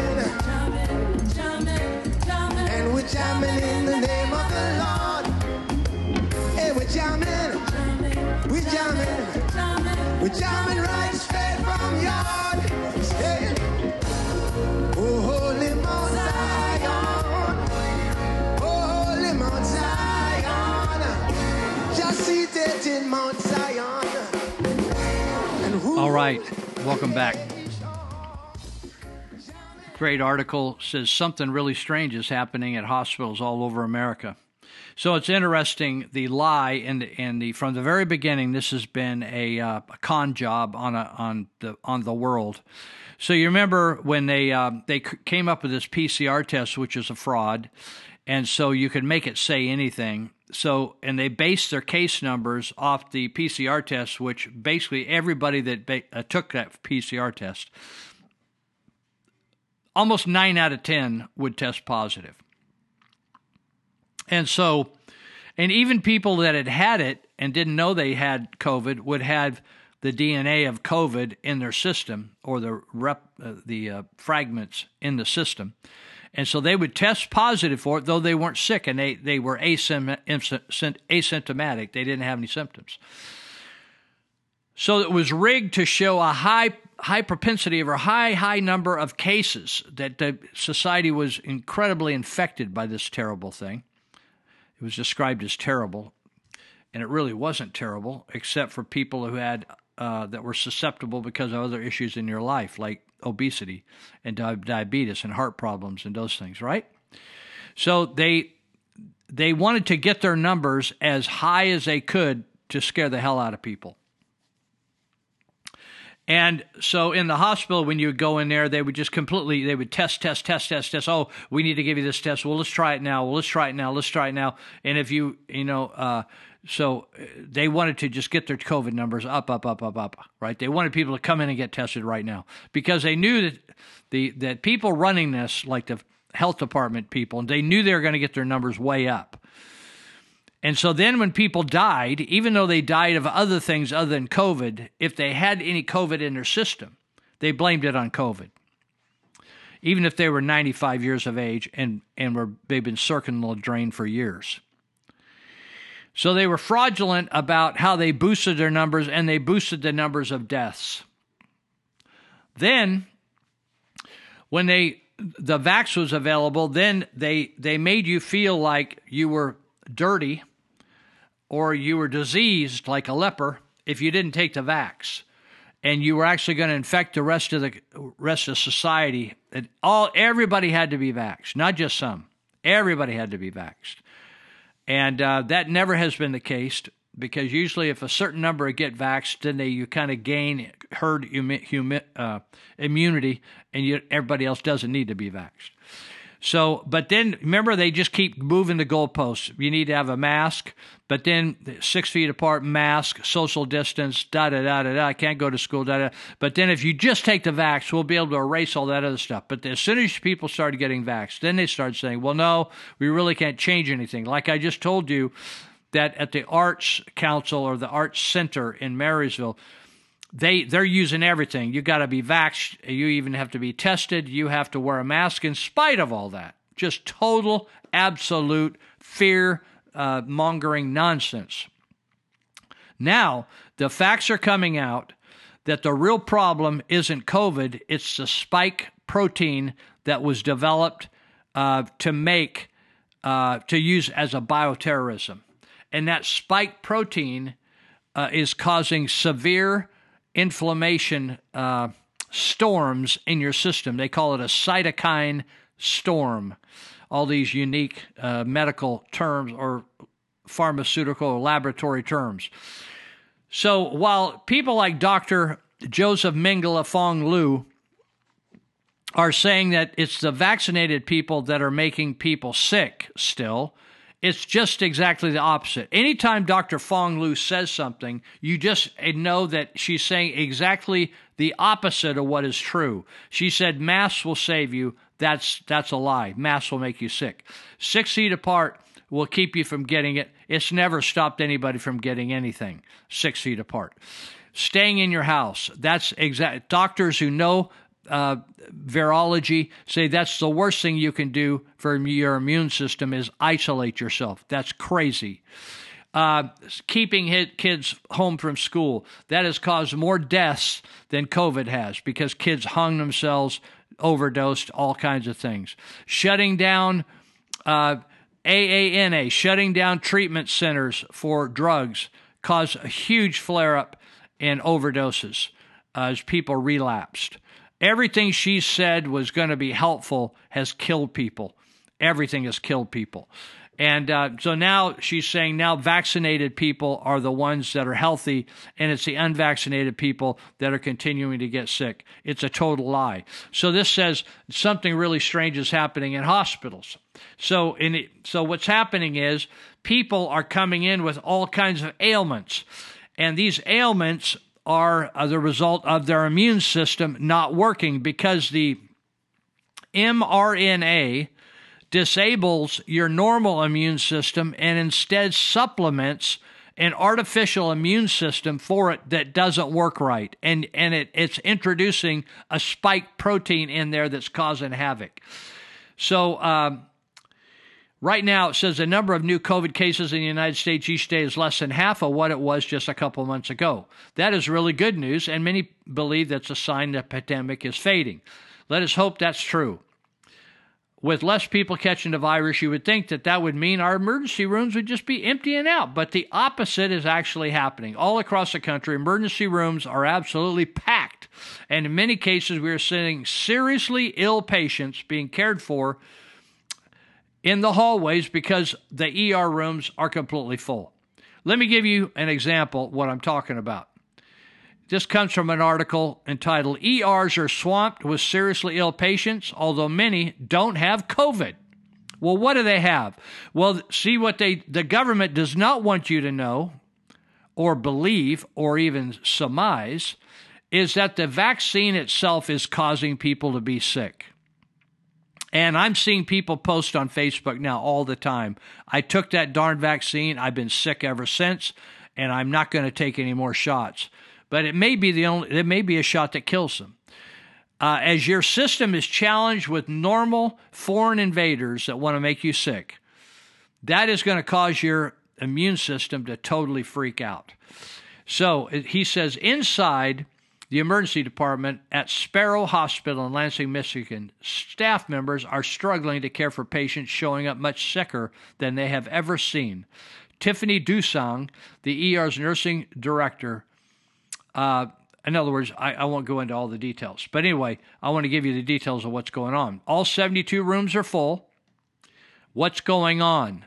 If the number of COVID cases spikes again, it would make sense that the place is overflowing.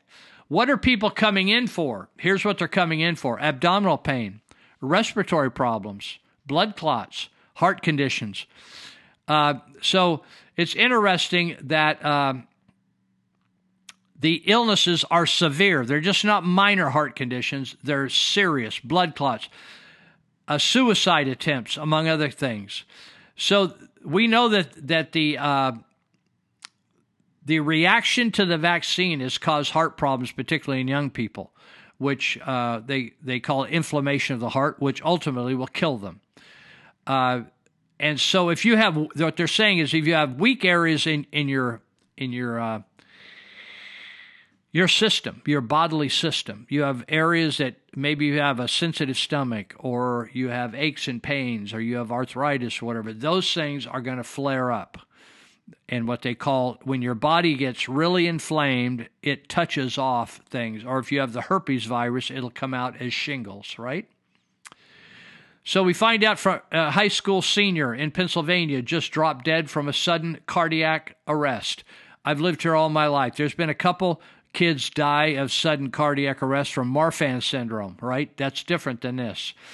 The high school soccer manager greatly uh, enjoyed his team championship victory Saturday. Later that evening, he was dead. Uh, okay, and in a, in a letter to parents, the school announced the sudden, the sudden cardiac incident. What's happening when they give young people these is it's affecting their heart and, and also clots in the brain.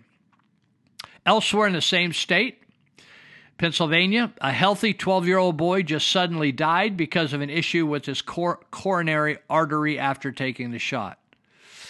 Uh, he was warming up for the school basketball practice. Uh, in Pittsburgh, Jason Kidd, 12, died of natural causes involved in his coronary artery, according to the Allegheny County Medical Examiner's Office.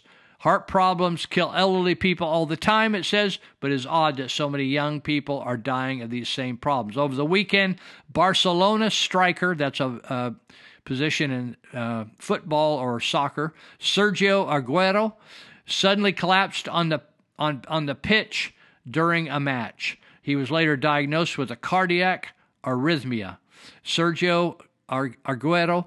Uh, anyway, it's a 33 year old Argentinian. It's interesting. 33 year old guy, tremendous shape, dies of heart attack, right? Uh, just a, two days later, uh, another match, a soccer match in Norway, was brought to a screeching halt after a player experienced cardiac arrest right after the middle of a match uh, after taking the shot. Midfielder Emil Pálsson. Uh, another 28 year old uh, player suffered an attack as the game against it's in uh, somewhere in Norway entered the 12th minute. His club said in a statement. Uh, he said, "I have been seeing many stories like this. Uh, can anyone explain all these young people having heart attacks?" So um, those are just some of the, the the situations that are happening of young people dying that actually were basically immune to the uh, to COVID, and there, there's and when you have so many people that are making the decisions on whether to give people shots, and they work for Pfizer, or they're working for Pfizer now, or they're they're getting payments from Pfizer, doesn't that make you suspect? Pfizer and these different companies are picking up from the government. The government's paying for the shots, $25 a piece. These people will be the richest corporations in American history. Some of these CEOs are becoming billionaires. So uh, that's that's uh, some of the And in Louisiana, like we just heard that in Britton School, in fact, it's been very quiet with Britton School in Sutter County. Britton School's an elementary school, and a sixth grade girl came home, told her parents that uh, the teacher wanted her to, a sixth grade teacher wanted her to, uh, if, if she wanted to take the shot, he recommended, he, and if she wanted to go ahead and take it and the parents were against it, she could forge their signature, right? So now we have a uh, a Louisiana teen boy that got the shot without his parent's signature. But his parent, there was a signature on the form, and he did not sign the form. That means that a school, uh, very very, I mean, another child could have signed it maybe, or a school authority signed it and gave him the shot. He he is still alive, but the point is that school board that people are uh, they're so anxious to inject everybody, but it's not working. People that are getting the shot are still getting COVID. That is not a vaccine, people. That is not a vaccine. So uh, I want to go back up here and pick up a couple other things. Uh, mention a couple supporters. Uh, I was just looking at uh, Thrifty Rooter, who has recently come on as one of our sponsors. And uh, I was just, if I can get this to pull up right. And I, I was looking at their website, how easy it is. And if you go to thriftyrooter.net, uh, all the counties, Yuba Sutter, and then surrounding counties, uh, Butte County, Placer County, any surrounding counties around here. Yuba, thriftyrooter.net. They got a cool website, very easy. So if you you could just fill out a service request right here, you can call them but uh, you can fill out, put your name, your email, your phone number, and just check off. These, this is what you want: plumbing, drain cleaning, hydrojetting, camera inspection, septic pump repair or service, septic t- tank inspection. You buy in a house and it's got a septic tank, you might want to have it inspected right before you buy the house because it's a spendy little deal, or other, right? And then you put out a preferred date and uh, your your address and stuff, and and they you just send it to them. You send it night or twenty four hours a day, or you can dial them up. And so uh, they're at 530-673-8201. I remember using them back in the back in the day. Both the boss, Bill Artemenko, and I both had hair back then, and I think we both had dark hair. Uh, I think he still had more than me, but anyway, uh, now we're old guys, and uh, he's he's built that business from scratch, as they say. Uh, got over forty some years of good work there, and he and his wife Carla run it. So uh, check it out. If you need help, you can dial them up, and they will get to you. By the way, I mentioned this earlier. If you're dialing local numbers, you have to put the area code in, even though it's a local number. I just it keeps kicking back on me as I'm dialing now. So uh, check them out, okay? And also, I wanted to mention um, these guys. I was I was just out at Church of Glad Tidings doing some volunteer work, planting some shrubs around a skate park I've been rehabbing out there, and uh, Will at uh, Outdoor Services or uh, Outdoor Power Ser- Sorry, I'm getting it all goofed up. I'm trying to do two things at once. All Power Services. Will at uh, Will Fanning at All Power Services, he came out because the fence, there's a big steel fence all the way around this park. It was a little wobbly. And it was in concrete, but it was a little wobbly. So he said, Hey, Lou, what we need to do is do this, that, and the other thing. I won't go into all the details. But he put brackets on the inside of certain posts. And it just, I was out there and I, I didn't know he'd come out and finished it. He'd welded them, we painted it, and then he needed to screw them into the concrete but I didn't know he'd, he'd done the screw screw into the concrete phase, which is the finish. But I was out there yesterday and it was all done. Boom! He just slipped out there and finished off the project. And way to go, Willie! It was a huge help to make it safer, stronger, and uh, and just you know like everything gets wear and tear. So uh, if you need any f- fabrication, in fact, he sent me an email. He said they do all kinds of custom fabrication work. There's they work with all kinds of stainless steel, aluminum, weld steel, exotic metals. They do all every you know all the acronyms MIG, TIG, SMAW, GTAW, plasma, oxy fuel, all the different welding. They do all the vehicle maintenance, oil, filter, brake, suspension, exhaust repairs, all kinds of motor repairs, power sports, quads to outboard motors, power equipment, chainsaws. I know they're they got they're factory certified in a lot of chainsaws, and uh, no use having any broken equipment when these guys are around. 844 530 844 0347. 530 844 0347. And, uh, or you can just, uh, you can shoot them an email. And uh, let me just scoot down here. Anyway, I got it. He can actually, I'm just reading off an email he sent me of all the things that he does. It's amazing. All Power 1469, that's his address, 1469 Stewart in Yuba City. All Power 1469, gmail at gmail.com. The guy's a genius. That's what I call him. He's a genius. So check him out and give him some work. Dr. Joe Cassidy is helping us. Uh, Dr. Joe and I have been working. I've got a call this week from a couple in the river bottoms. They're looking for help getting out of the river bottoms, uh, getting jobs, getting into a rehab. They're using meth. And uh, so we're working with them. And every week there's new people coming to see Dr. Cassidy at the Peachtree uh, Clinic. And you can make an appointment at 530 749 3242. Uh, doesn't matter what you're addicted to, any kind of the drugs or alcohol, we can help you. Uh, 530-749-3242. Just ask for an uh, appointment with Dr. Cassidy. If they say what for, just say addiction. That's all you, you don't need to go any more details. Uh, and uh, he, you, if you're out in the North Sutter County area, out in Live Oak, he has, he he operates out of there a day or so, and then he'll operate out of Linda in South Yuba County uh, as, as, well. So just tell him where you want the appointment and, and hook it up. If you have any problems with the front office over there, it's a little wobbly over there sometimes. Uh, I'm going to be out there tomorrow. Uh, yeah, tomorrow we're going to. Uh, I need to run out there and, and with a guy off the streets, homeless guy. Uh, but if you have any problem out there, uh, just you can text Dr. Cassidy at 530 682 8648. Please don't call him, just text him and, and just say your name and your number and what you need and he'll get you an appointment. I've done it both ways and we get it we get it done. If all else fails, you get frustrated and your phone's running low on juice, just call me and I'll I'll hook you up. 530 713 1838. 530 713 1838. We're uh, done with our fourth segment and we'll be right back for our fifth segment, okay? We got five and six to go.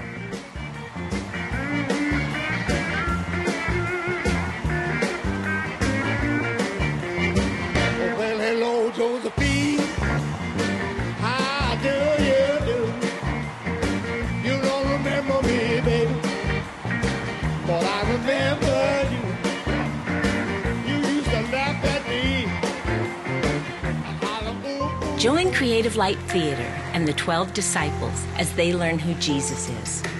Imagine being a fisherman, suddenly invited to follow Jesus, a new teacher with a radically new message. He sees you and wants you for his disciple. There are 12 of us that have risen to the top, and Jesus has made it clear that he wants to train us to carry on his work. Frankly, we have a long way to go. I mean, when he talks to people, things change. He heals them. I've never seen anything like it. And boy, oh boy, are the religious leaders offended. They cannot stand that Jesus is more popular than they are. And us disciples are just happy to be along for the ride. But we're all asking ourselves, who is he really? Who else sees a bunch of uneducated fishermen and calls them to walk with him and to learn from him? Come see our Christmas production of The Twelve, coming to the Embassy Theater at the Church of Glad Tidings, December 3rd through 7th at 7 p.m. nightly. Admission is free. Raise your right hand and repeat after me. I state your name. Do solemnly swear. To support and defend. The Constitution of the United States. Against all enemies. Foreign and domestic. And to bear true faith. And allegiance to the same. That I will obey. The orders of the President of the United States and the orders of those officers appointed over me according to regulations and the Uniform Code of Military Justice. So help me God. We celebrate Veterans Day on the anniversary of the armistice that ended World War I. The armistice that began on the 11th hour of the 11th day of the 11th month. The timing of this holiday is quite deliberate in terms of historical fact. But somehow it always seems quite fitting to me that this day comes deep in autumn when the colors are muted and the days seem to invite contemplation. It is, in a way, an odd thing to honor those who died in defense of our country, in defense of us, in wars far away. The imagination plays a trick. We see these soldiers in our mind as old and wise, but most of them were boys when they died, and they gave up two lives the one they were living and the one they would have lived. When they died, they gave up their chance to be husbands and fathers and grandfathers. They gave up their chance to be revered old men. They gave up everything for our country, for us. And all we can do is remember I will not fail thee nor forsake thee. In memory of those who gave the last full measure of devotion, may our efforts to achieve lasting peace gain strength.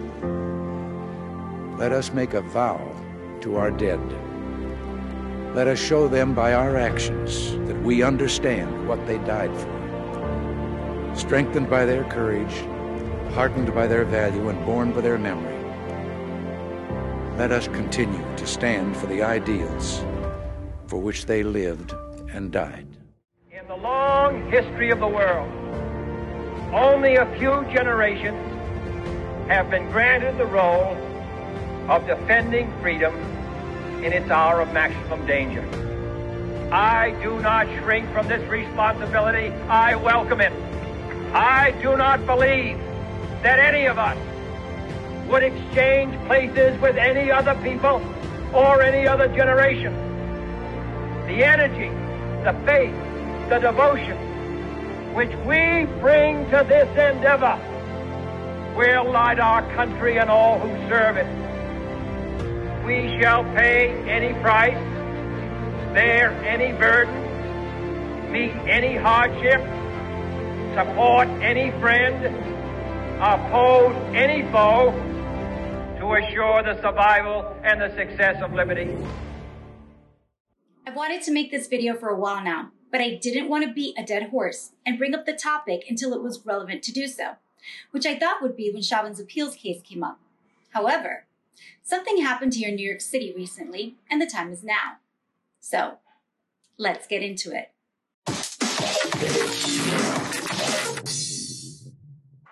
Those of you who follow me on Instagram probably saw the story I posted a few weeks back when I was surprised by a massive statue of George Floyd at Union Square Park here in New York City. I was meeting a friend for dinner, and the last thing I expected to see was an homage to a drug addict and a criminal, memorialized in bronze and displayed in my city. Come to find out, the statue was unveiled on September 30th as part of the See in Justice installation, which also included a statue of Congressman John Lewis and another of Breonna Taylor, which makes no sense. And I challenge anyone to produce a cogent reason that proves otherwise. Anyhow, all three statues were created by artist Chris Carnabuci, in what I can only assume was an attempt at relevance and notoriety by using the images of three unrelated persons whose only link is the fact that all three were Black Americans. In my opinion, arbitrary traits such as race aren't enough to tie three people together when their behavior and their mindsets are radically different. But hey, that's just me. So anyhow, on October 3rd of this year, actor Micah Beals was caught on video throwing gray paint on Floyd's statue and was charged with criminal mischief, which was correct. This was an act of vandalism. However, the crime was reported by NYPD's hate crimes unit. Hate crime? It's a statue. And if we learned anything from the BLM riots in 2020, it's that statues are fair game. The whole George Floyd narrative is based on a lie, and I'll prove it. On August 10th, 2016, a Dallas trucking company executive by the name of Tony Timpa called 911. He was a schizophrenic who hadn't taken his medication and was suffering a psychotic episode. By the time the Dallas PD showed up, a security guard had already handcuffed Timpa. Timpa was under great duress, but he was passive. The officers zip tied Timpa's legs together and restrained him on the ground in a prone position, meaning face down, as an officer pressed his knee on Timpa's back, just as Officer Chauvin had done to George Floyd. But unlike Chauvin, who kept his knee on Floyd's back for 9 minutes and 40 seconds, Timpa was held down for 14 minutes. 14. Timpa died within 20 minutes of the officer's arrival. The coroner ruled that he had died of, quote, cocaine and the stress associated with physical restraint. The officer's body cams caught the whole incident from different angles, but the footage wasn't released for three years. The footage disproved the officer's claims that Timpa was aggressive. In fact, quite the opposite. Charges were made against the arresting officers. However, they were all dismissed, and not one of the arresting officers was prosecuted. There were no riots. There was no looting. There was no gold casket for Timpa, nor was his family compensated with millions of dollars. In fact, this story got little, if any, media attention. Why? Because the arresting officers used legal restraints on Timpa, because the coroner found drugs in his system, and because the coroner understood and reported that those drugs combined with physical restraint attributed to his death, meaning that Timpa carried some of the responsibility for his own demise. Oh, and yes, because Tony Timpa was white and didn't fit the divisive leftist narrative that Black Americans are the victims of a white American patriarchy. As of May 2021, this case is under appeal. If the appeal against the arresting officers in Timpa's case is lost, then there's no doubt that Chauvin will win his appeal and be exonerated. Why?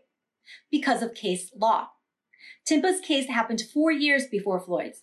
If a judge finds that the officers involved in Timpa's case are innocent of any wrongdoing, then Chauvin will have precedent that will force the appellate court judge to overturn his prosecution.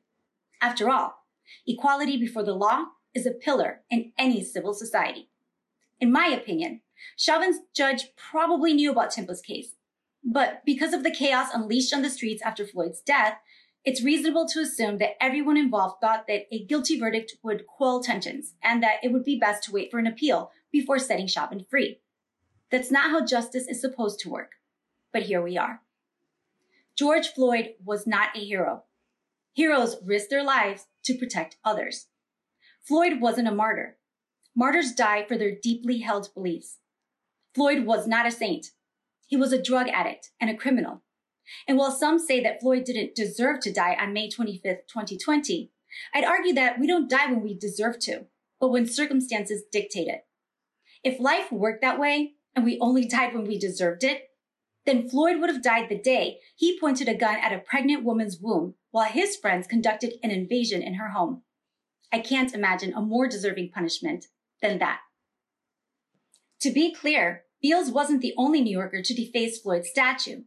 In June, four men wearing bandanas spray painted graffiti on it when it was displayed at Brooklyn's Flatbush Junction. Neither the John Lewis nor the Breonna Taylor statues were touched in either of the two instances. Why not? Well, maybe because the Floyd statue represents the perverse trend forced on us by the powerful elite of celebrating criminality and aberrant behavior everywhere. And the people are awakening to this. We see injustice and we're fed up. Beals will have his day in court for criminal mischief because that's all he's guilty of, nothing more. His actions don't amount to a hate crime because no one was hurt. Besides, if there's anything we learned from 2020's murderous BLM and Antifa crime sprees, it's that vandalism is an acceptable mode of mostly peaceful protest. After all, they're just statues and they're insured, right? God bless America. I'll give a little bit. I'll give a little bit of your love to you. I'll give a little bit. I'll give a little bit of my love to you. There's so much that we need. Okay, uh, we're here with segment number five. And um, before I get into it, I'm just going to mention a couple other people that are huge helps to us. It costing us. Uh, we're doing the radio show and the podcast now, and uh, there's a little team of us: Tanner Martis out of Texas, uh, Santos Vigil out, out of uh, Sutter County, and me, Yuba County, and uh, we got a few other people that are also helping. And so it just takes a little bit of money to make this thing go. So I won't. I'm not. I'm not doing fundraising here. I'm just telling you uh, that's why we're. Uh, some people have come along saying, "Oh, well, how come you're doing this? It just isn't it all free? It isn't all free. There's some costs involved, and then we pay for to be on the radio station, and we have pay to be on the internet, stuff like that. So no big deal. No big deal. No sweat. No pressure. And uh, if if you think it'd be valuable for me to to uh, pitch your uh, business here, I know it's working and uh, for people. But uh, you call me and we'll work it out. And if you if you want my help and uh, and I could use some of your help. Otherwise, no sweat. Just enjoy the show. But I want to mention Elite Universal Security. Monty Hecker has been a longtime friend uh, since we worked on a couple political campaigns together, and he wanted to support the show. So Elite Universal Security. If you need a job or uh, you want him to do a job for you or you want to do a job for him. He's looking for good workers all over Northern California. So if you're not in Yuba Sutter County, don't worry. Just call him. 530 749 0280. 530 749 0280. Maybe you only have 20 hours a week. He'll take it. You don't want to be full time. Maybe you're retired. You know, if you if you got some energy and you want to make a few bucks and you're bored to death, uh, he's got some work for you and you know maybe you know prices are going up around here. Maybe you need to make you know a thousand bucks a month or something. So uh, work a few days. So they'll they'll put you to work. They'll train you. That you don't have to know the the uh, the industry. They just need reliable hardworking people. A lot of the retirees are some of the best people in our society. They they know how to work. They know how to be responsible. They're not on drugs. They're not they're not loaded on alcohol so uh, check it out. If you need him to solve your security problems, if some of your stuff you worked hard to to accumulate and and to to be able to buy and it's disappearing, uh, he will help you. Maybe it's you're losing stuff out of your business, but he can help you. Elite Universal Security, Monty Hecker. He's located there in Yuba County, but they're all over the place now. Uh, if you want to check out their classes, apiacademy.com api-academy.com. That's our schooling side. Also, Dave Greenitz Construction. I talked to him the other day. He said, Lou, we are so busy. Uh, but I'm going to go ahead and mention him. He said, primarily right now, Lou, we're just doing kitchens, kitchens, kitchens, kitchens, kitchens. We're knocking the kitchens out. That seems to be the sweet spot. So if you want to like redo your kitchen, he's the man. 530 682 9602. But you could just go on his website and check the kitchens out before and after, greenitzconstruction.com, or you could go to Facebook at, at Dave Greenitz Construction Facebook page. That's his face, Dave Greenitz Construction.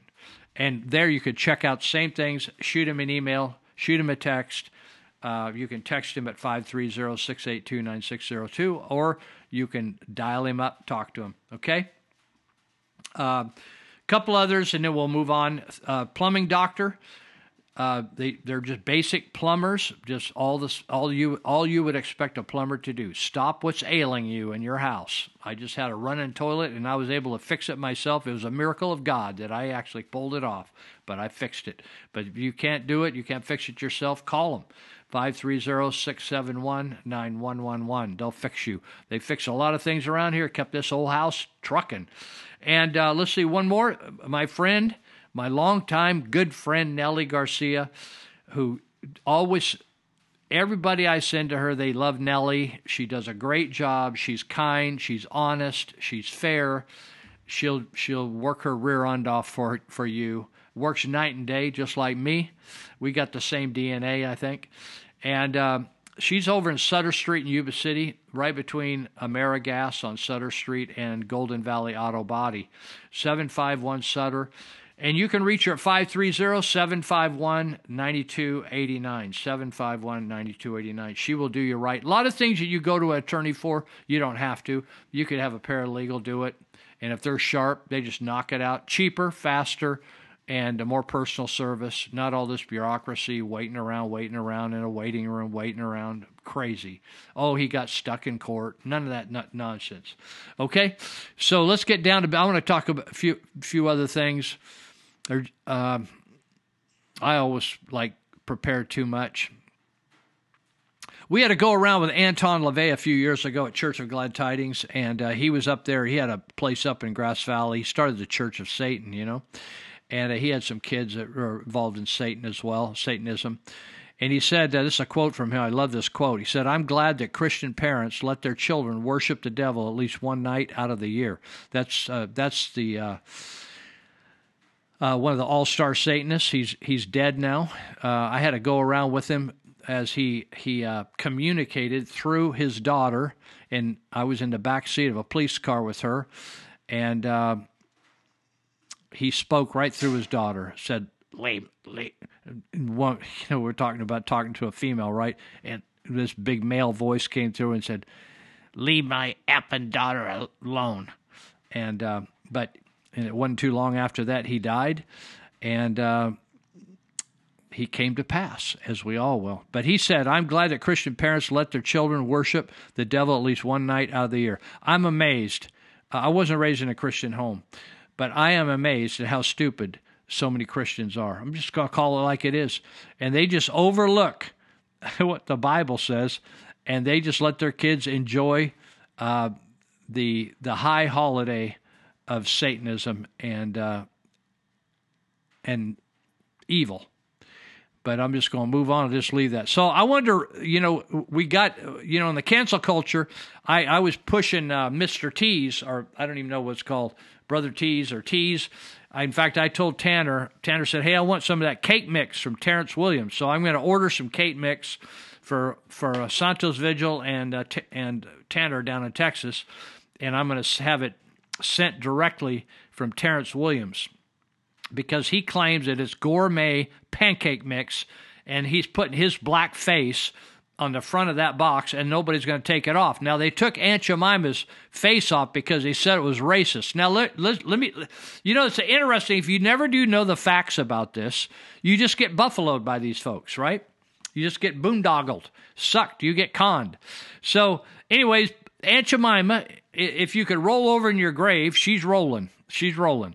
So, anyway, we just get so suckered by crazy people because we don't know what we're talking about or we don't know what we're about. She says uh, the branding uh, of a syrup, of the syrup called Aunt you know, the waffle syrup and pancake syrup. The branding of the syrup was a tribute to this woman's gifts and talents.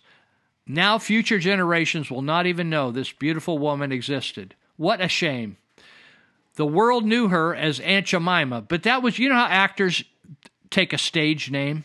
They give up their name and pick, they're encouraged to take a stage name sometimes. Well, this is her stage name or her, her moniker, right? Aunt Jemima. But her, her given name was Nancy Green, and she was a true American success story, just like Winsome Sears. Aunt Jemima, or Nancy Green, was born a slave in 1834 in Montgomery County, Kentucky, and became a wealthy superstar in the advertising world as its first living trademark. This is the first living, not first black trademark, the first living trademark in America. Isn't that sad that we just destroyed this? It just makes me sad. Uh, so, Green was 56 years of age. Here's a story. When she was selected for the spokesperson for a newly readied mix. Uh, back in the old days, you just had flour, and a woman or a man had to learn how to mix certain things together to come out with a really good pancake mix. Man, my grandma used to make pan- pancakes. Are so unbelievable. I can still see them there on the plate. So Green was 56 years old, and she was selected to come to put to pitch this self ready mix. It was all pre mixed. The first pre mixed pancake mix, self rising flour, made and it made a debut in 1893 at the Fair and Exposition in Chicago. She demonstrated the pancake mix and served thousands of pancakes at that exposition and became an immediate star. In other words, it wasn't all about the cakes, they loved her. She was a great storyteller, she was a great personality, warm and appealing, and she was a show woman or a showman. Her exhibition booth drew so many people that special security forces had to be arranged to keep the crowd moving and under control. Nancy Green was signed to a lifelong contract, traveled on promotional tours throughout the country, and was extremely well paid. Her financial freedom and her stature as a national spokesperson enabled her to become a leading advocate against poverty and in favor of equal rights for every American. She maintained her job until her death. She worked until she died. Isn't that awesome? She died in 1923. She was 89 years of age. This was a remarkable woman, and sadly, she has now been erased by liberal politicians. Isn't that amazing? So now we have Terrence Williams, who I play his clips sometimes on the radio here. We we played or on a podcast. We played his uh, advertisement for his uh, pancake mix, and I, I reminded me I got to order that pancake pancake mix for our guys. I made even even our boss Ernie. Uh, Ernie Friesen, who is putting KMYC back together after it was burned down by an arsonist. Uh, I might even get Ernie some pancake mix. I'm going to have to ask him if I see him. If there's an Ernie sighting on the radio this weekend, I'm going to ask him if he and his wife like pancakes. Ernie Ernie is 81 and he's still running around like he's 22. So I want to j- just say this. This is a little story here that was sent to me by a German immigrant who I become friends with, uh, named Eckhart Case, Camp. He grows grapevines uh, for the vineyards. He has a grapevine nursery, and is a very strong. Uh, his whole family, strong Christian people, good people, honest people, hire a lot of people. He said that he he found this and he sent it to him. He said three contractors, three contractors are bidding to fix a broken fence at the White House. One is from Chicago, one is from Kentucky, and the third is from New Orleans. All three go to the White House uh, to meet an official to examine the fence. The Nor- New Orleans contractor takes out a tape measure and does some measuring, then works some figures with a pencil. Well, he said, I figure the job will run about $9,000. That's 4000 for materials, 4000 for my crew, and 1000 profit for me. The Kentucky contractor then came along and he measured, did some figuring, and uh, he said, I could do the job, I think, for 7000 and uh, that's 3000 for materials, 3000 for the crew, and 1000 for me. A couple thousand cheaper, right? So then the Chicago guy comes along. He, he doesn't even bother measuring or figuring. But he leans over to the White House official and he whispers, Hey, how about 27,000? And the official was shocked. He said, You didn't even measure like the other guys. How did you come up with such a high figure? The Chicago contractor whispers back, Well, he said 10,000 for me and 10,000 for you and we'll hire the guy from Kentucky to fix the fence. Done, replies the government official. And, and that, my friends, is how we have a 3.5 trillion build back better legislation before us. And then it says, remember, there are three boxes that are going to keep us free. And some of you never been on any of those boxes. I've been on all three. One box is called the soap box. That's what I'm on right now. One box is called the ballot box. I vote as early as often as I can. And the other box is the jury box, and I used to serve there quite a bit, and now I don't do that anymore. But I've been in all three boxes. And if you want to remain free, you better get your skin in the game in all three of those boxes. But it's interesting in government, there's so much corruption last week we talked about that out of 177 billion unemployment dollars given out during COVID, 20 billion went to people that had no business getting a check. I didn't get an unemployment check, and I didn't deserve one. I didn't feel bad about it at all. In fact, I've never received an employment unemployment check in all my years. In fact, my father never got an unemployment check. My mother didn't. I don't think my sister did, and my, maybe my brother did, but but none of us ever w- was on any government handout, welfare, food stamps, nothing. And we were all blue collar blue collar workers. It's possible, folks. So, uh, but that's how the government is getting ripped off. Twenty billion dollars. Many of those dollars went to prisoners in the state prison system that figured out how to hustle the employment development department, and they just they just cleaned our you know there's a term called cleaning your clock getting your clock cleaned and that's exactly what happened. Uh, let me just i got some good things to talk about but i'm just gonna cherry pick. I'm gonna oh by the way do you think it's possible that our school boards here have any backbone at all and would disassociate and resign from the national school board association? When i was on the school board there were certain associations that we joined because together we could do more than than as an individual school board. We could do legislation, we could lobby, we could persuade, da da da da da. There are certain benefits, right? You that you join a national organization. But the National School Boards Association lied and manipulated and got political and really um, weighed in in in calling um, and, and were corrupt in calling parents who are steamed about the corruption in the public education system domestic terrorists, right? That's what's happening. And Merrick Garland, who is a corrupt little weasel, if if he and Anthony Fauci couldn't be, they got the same DNA.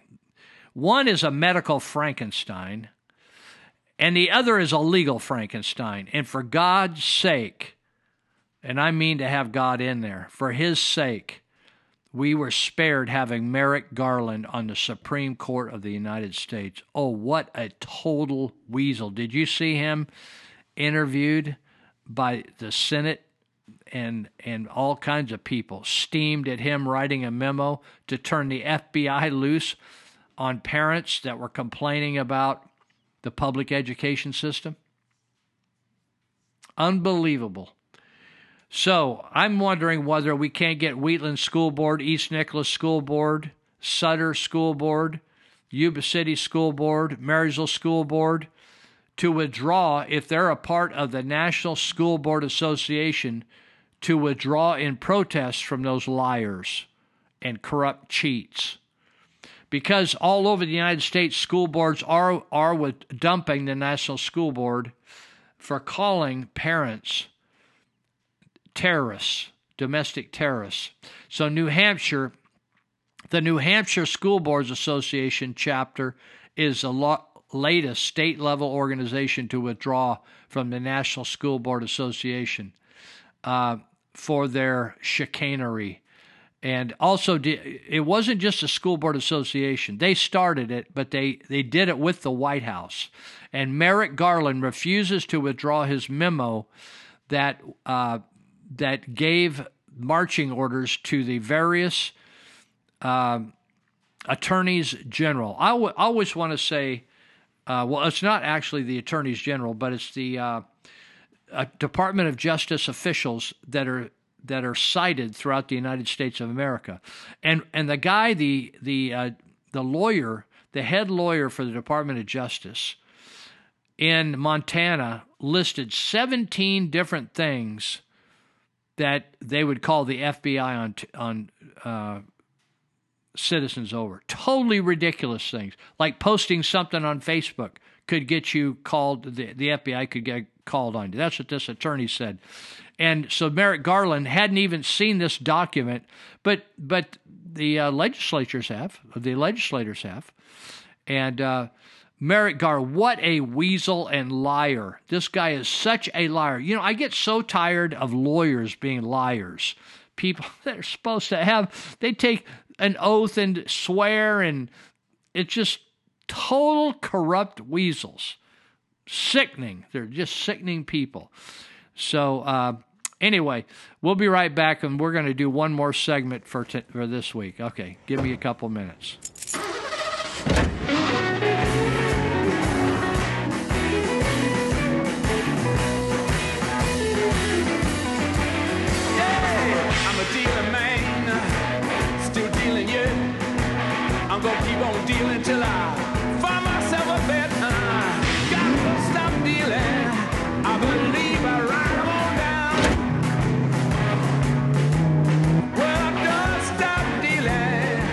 This week is Taxi Cab Appreciation Week, so to all you taxi cab drivers out there, I'd appreciate it if you'd take a shower once in a while. How'd that?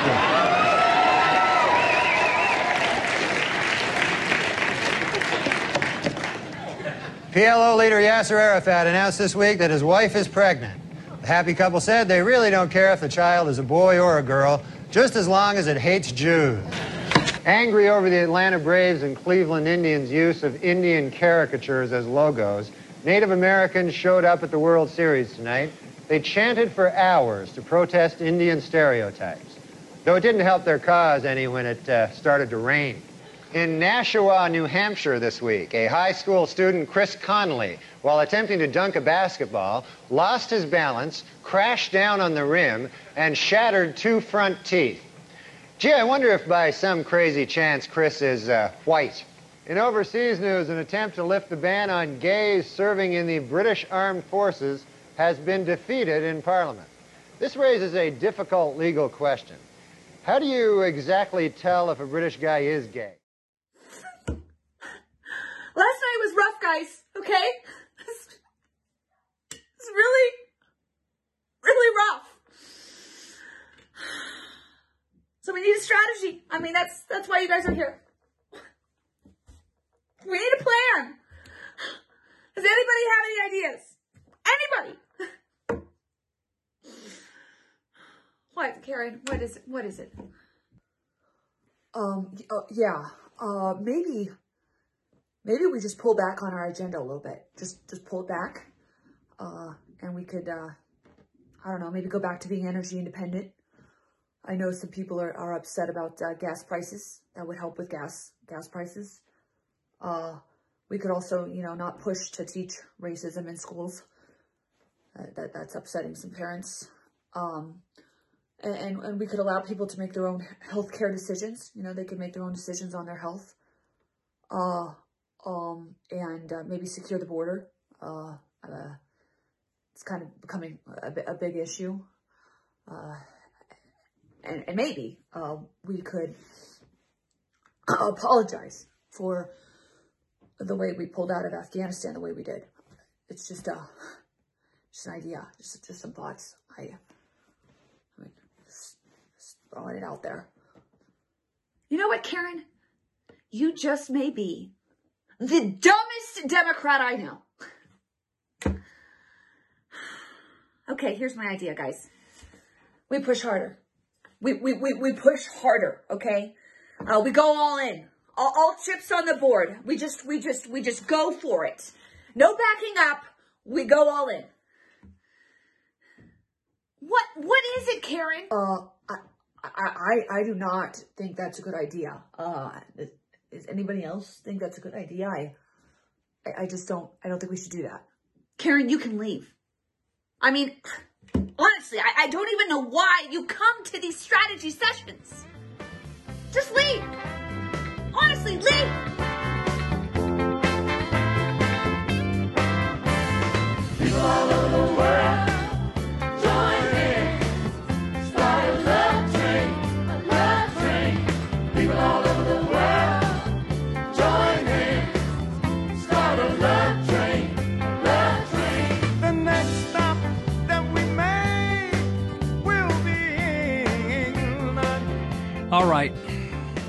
This is our uh, final segment, final 20 minute segment. and I want to begin by telling you that something's something how should I say this? For the last 100 years, there's been a focused, strategic, concerted effort to change our entire nation by changing what we what we teach our children. So we've gone from teaching kids from the Bible, which in which that you could actually teach every subject out of the Bible, including one of the main subjects is being a a spiritual moral person, right? And then how to treat other people, about politics, business, getting along with each other, marriage, family, reading. So from there, and then teaching about the founding of the country, the pilgrims, all those people, the spiritual foundation of the country, that has all been gutted, systematically gutted, to where uh, even in the last 40, 50 years, we've gutted teaching the Constitution. We've changed, um, we now teach blatant lies about the founding fathers, et cetera, et cetera, et cetera.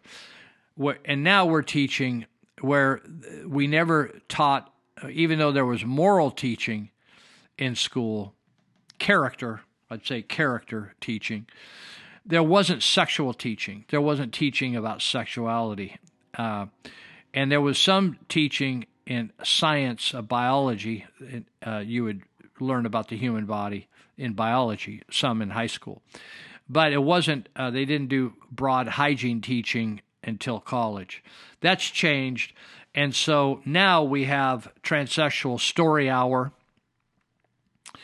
We have people showing you how to install a condom on a uh, a dildo, essentially a dildo. Uh, it just it's bizarre. Uh, that I, I, that word doesn't even do it justice. But uh, in Florida, I, I mean, I, what school board members aren't doing is tragic, and what school board me- members are doing is also tragic.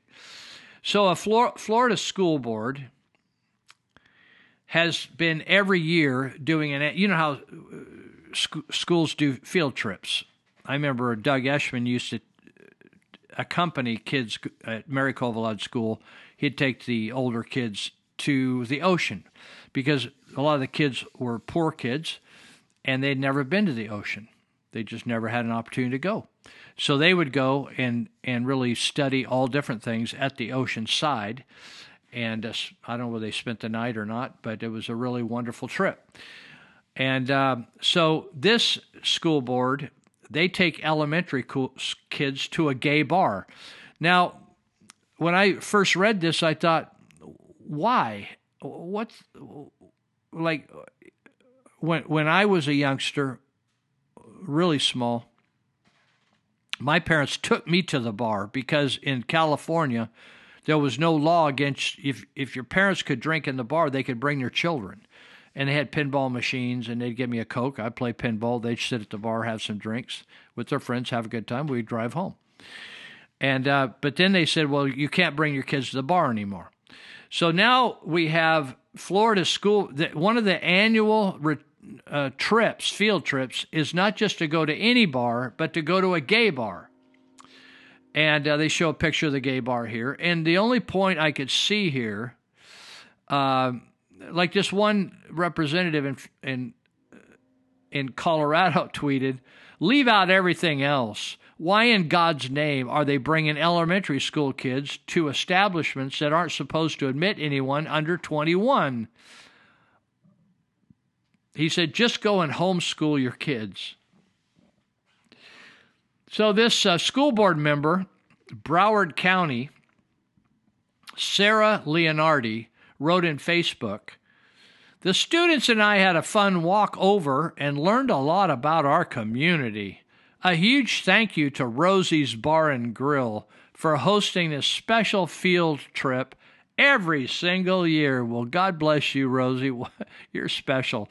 Uh, so, uh, Libs of TikTok tweeted a school in Broward County District took elementary age kids to a gay bar on a field trip today. One Twitter said, the kind of bar is not even the point. It's a bar in all capital. Everybody was tweeting about it, right? Okay. Uh, so anyway, um, Todd Starnes, who's a Christian broadcaster, used to work for Fox Radio at one time. He said teachers took grade schoolers on a field trip to a gay bar. Imagine the outrage outrage if they had taken the kids on a field trip to a church. So Rosie Rosie's Bar and Grill says that Rosie's Bar and Grill has been a tropical oasis in the middle of the island city, Wilton Manors, since 2006, offering amazing food and refreshing drink and sassy fun. Whether you come for lunch or dinner, for Sunday fun day, brunch, or for just a few drinks, whether you are LBGTQ plus or an ally, whether you are local or visiting, whether you come with a group or venture out solo, you will have a memorable experience with the most talented crew in South Florida. See you soon. While we always serve the freshest burgers, chicken, and fish, we also have fabulous cocktails, a menu that is a blast to read, and a staff that welcomes you like family, the good kind that you would choose to have. So, the bar menu, we don't know whether the part of the assignment was to read the menu and get in some English experience, right? Has a number of food items with kind of raunchy and explicit names. So we're not again we're not sure whether they, the kids got to look at the menu, but they have what they call a big girl burger, and Ivana Hooker is another one. Ivana Hooker, and then Rhoda Cowboy, like Rhoda, R H O D A, or Ivana I V A N Ivana Ivana Hooker, and Rhoda Cowboy is another one, and uh, Georgia Blue is another name for a burglar, and uh, Helena Helena Bun and Young Ranch Hand is another one. These are all burgers. I wonder if you maybe we could talk to Red Robin or Chili's about changing some of the name of their burgers to Rhoda Cowboy or Ivana Hooker or Willie Cheesecake. How about that? Or cheesesteak, not cheesecake. So those are some of the now this this is like a highlight for this uh, obviously this school board member. She just thinks it's cool.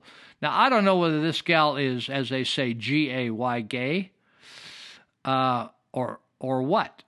But anyway, she seems to just embrace one of this. It may be the high point for him, her being on the school board at Wilton Manors Elementary School in Broward County. Sarah Leonardi, uh, she's just really putting that place on. Uh, and, but then here's a here's a fun uh, piece of uh, tongue and cheek cheek news that uh, was sent to me by if I can keep my I'm having a hard time with my cursor here. So Babylon Bee, one of my friends, and I'm a subscriber to Babylon Bee. They do tongue and cheek news.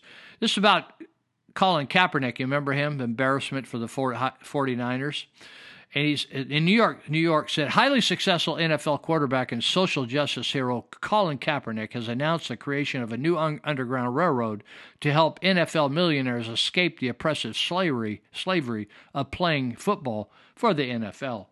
The NFL, he says, is just like slavery. According to Kaepernick, he was saying to a group of NFL recruiters who had just rejected his latest bid to play for the NFL again.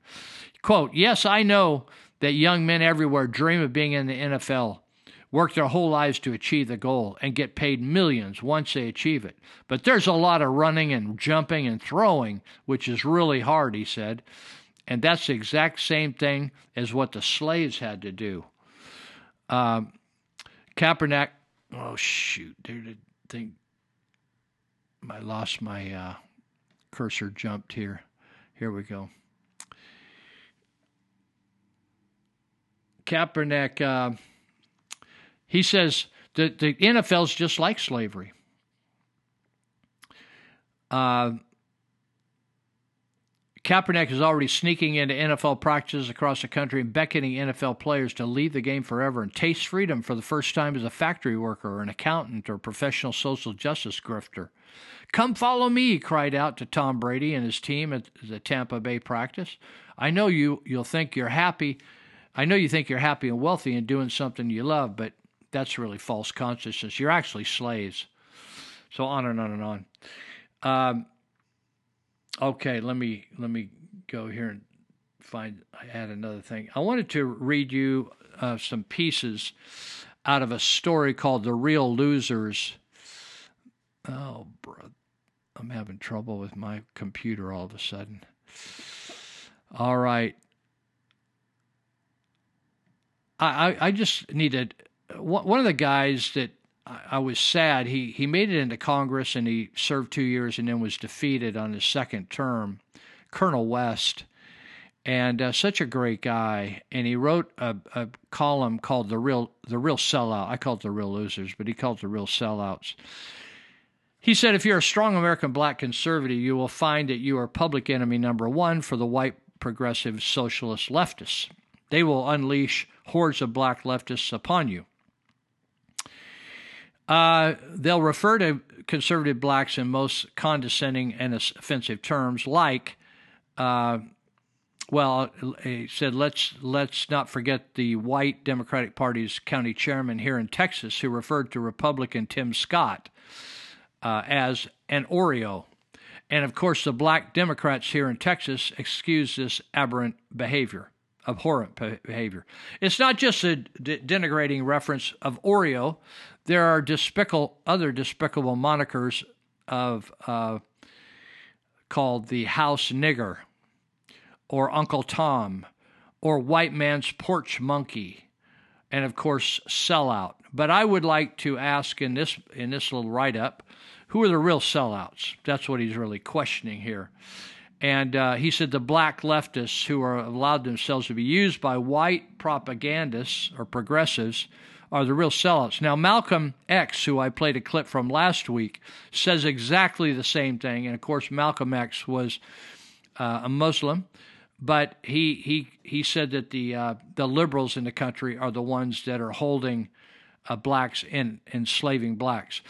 He says uh, the National uh, West says the National Association for I, I, I hate this name anyway. The NAACP they don't ever change their name. They keep calling themselves colored, but they don't like the term colored. The National Association for the Advancement of Colored People um, have been targeting Texas. He said so. They sent letters to the major professional sports organizations, asking them, listen to this, the major professional sports organizations to not allow black athletes to sign with Texas professional sports teams.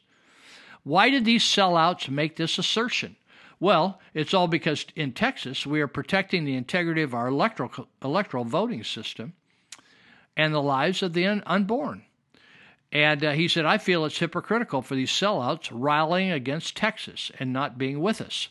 So he says, as a matter of fact, NAACP, along with the National Urban League, and nothing uh, said nothing when Major League Baseball decided to remove the All Star game from the city of Atlanta. Yes, it was the place of my birth. Atlanta is a minority majority city. In other words, uh, it includes black owned, many black owned small businesses. As well, this year's All Star game was supposed to be a celebration of baseball's home run king, Hank Aaron. You know, Hank uh, died right after he got the injection, right? Hank was I think 80 in his 80s, and they were going to honor Hank and as a black man, right? And and they they ran the the whole thing out of town and screwed the whole thing up. Where was the letter from the NAACP then? Yep, they sold the black community out as the Major League Baseball moved the All Star game to Denver, Colorado, just as lily white as you can get.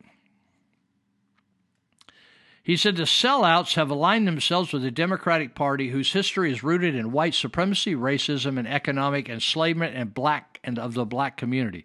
The black these black leftist sellouts have aligned themselves with a political party that never supported the 13th, the 14th, or the 15th Amendments to the United States Constitution, which all had to do with slavery.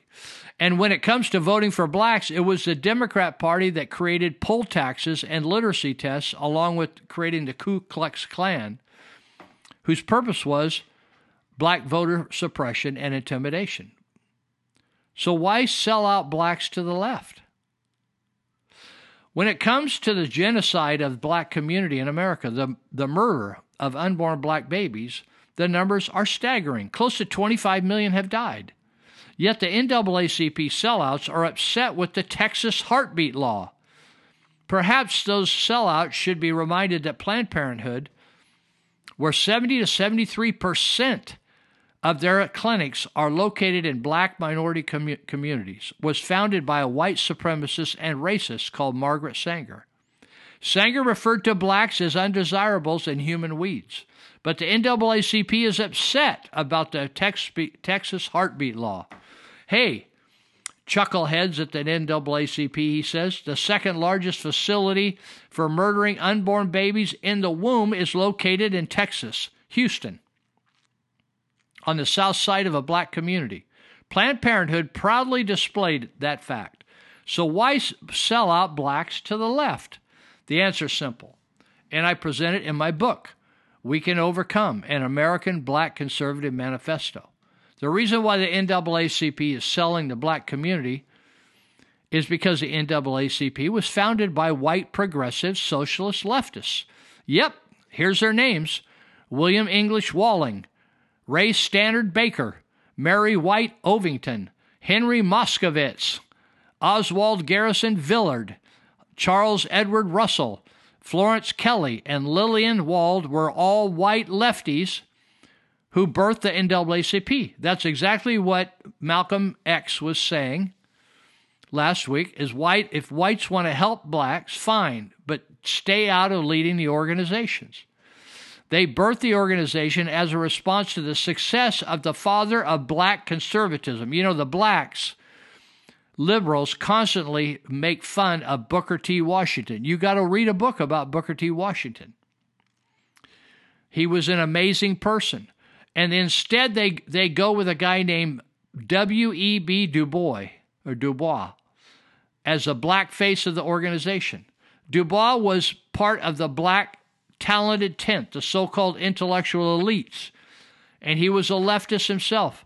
Dubois, in the end, renounced his American citizenship and be- became a communist. And, it's, and so the NAACP as- aligns himself with the communists. And you wonder what's going on here? And it's all been started by white people. Great, the Great Society, which happened when I was just starting college, by Lyndon Baines Johnson, who took over for assassinated John Kennedy. But when they started the Great Society, which was going to eliminate poverty, 77% of black families were intact in the 1960s. Today, 24%. What happened? Slavery didn't happen. Slavery's been open for all over for all these years. What happened? It's been a concerted effort to undermine the black family. And giving a little bit of money to them destroyed them. Where many many fathers were in the home, they were they may have been low income families, poor families, but they were families that were together and raised their children who did better than their parents. Same way I did better than my parents in terms of economics. So he says the says today on the economic plantation of the left, these sellout black organizations are the overseers whose task it is to keep blacks there where the new crops to be harvested are votes and victimhood. Slave mentality is the product. Why do bright progressive socialists and these true sellouts despise black conservatives? Simple. We are victors who have escaped the leftist economic plantation of equality of outcomes, despair, poor education, and economic op- and economic opportunity. The NAACP and the BLM would rather be accepted by these white leftists and enable the destruction of their own so that they can have multiple millionaire multi, multiple million dollar houses. That'll be it for this week. God willing, we will be back next week. Be sure to take part in one of the boycotts or walkaways or stay away from work this week if you're involved with the mandate stuff, okay? We're so glad to see so many of you lovely people here tonight. Would especially like to welcome all the representatives of Illinois' law enforcement community who have chosen to join us here in the Palace Hotel Ballroom at this time. We certainly hope you all enjoy the show. And remember, people, that no matter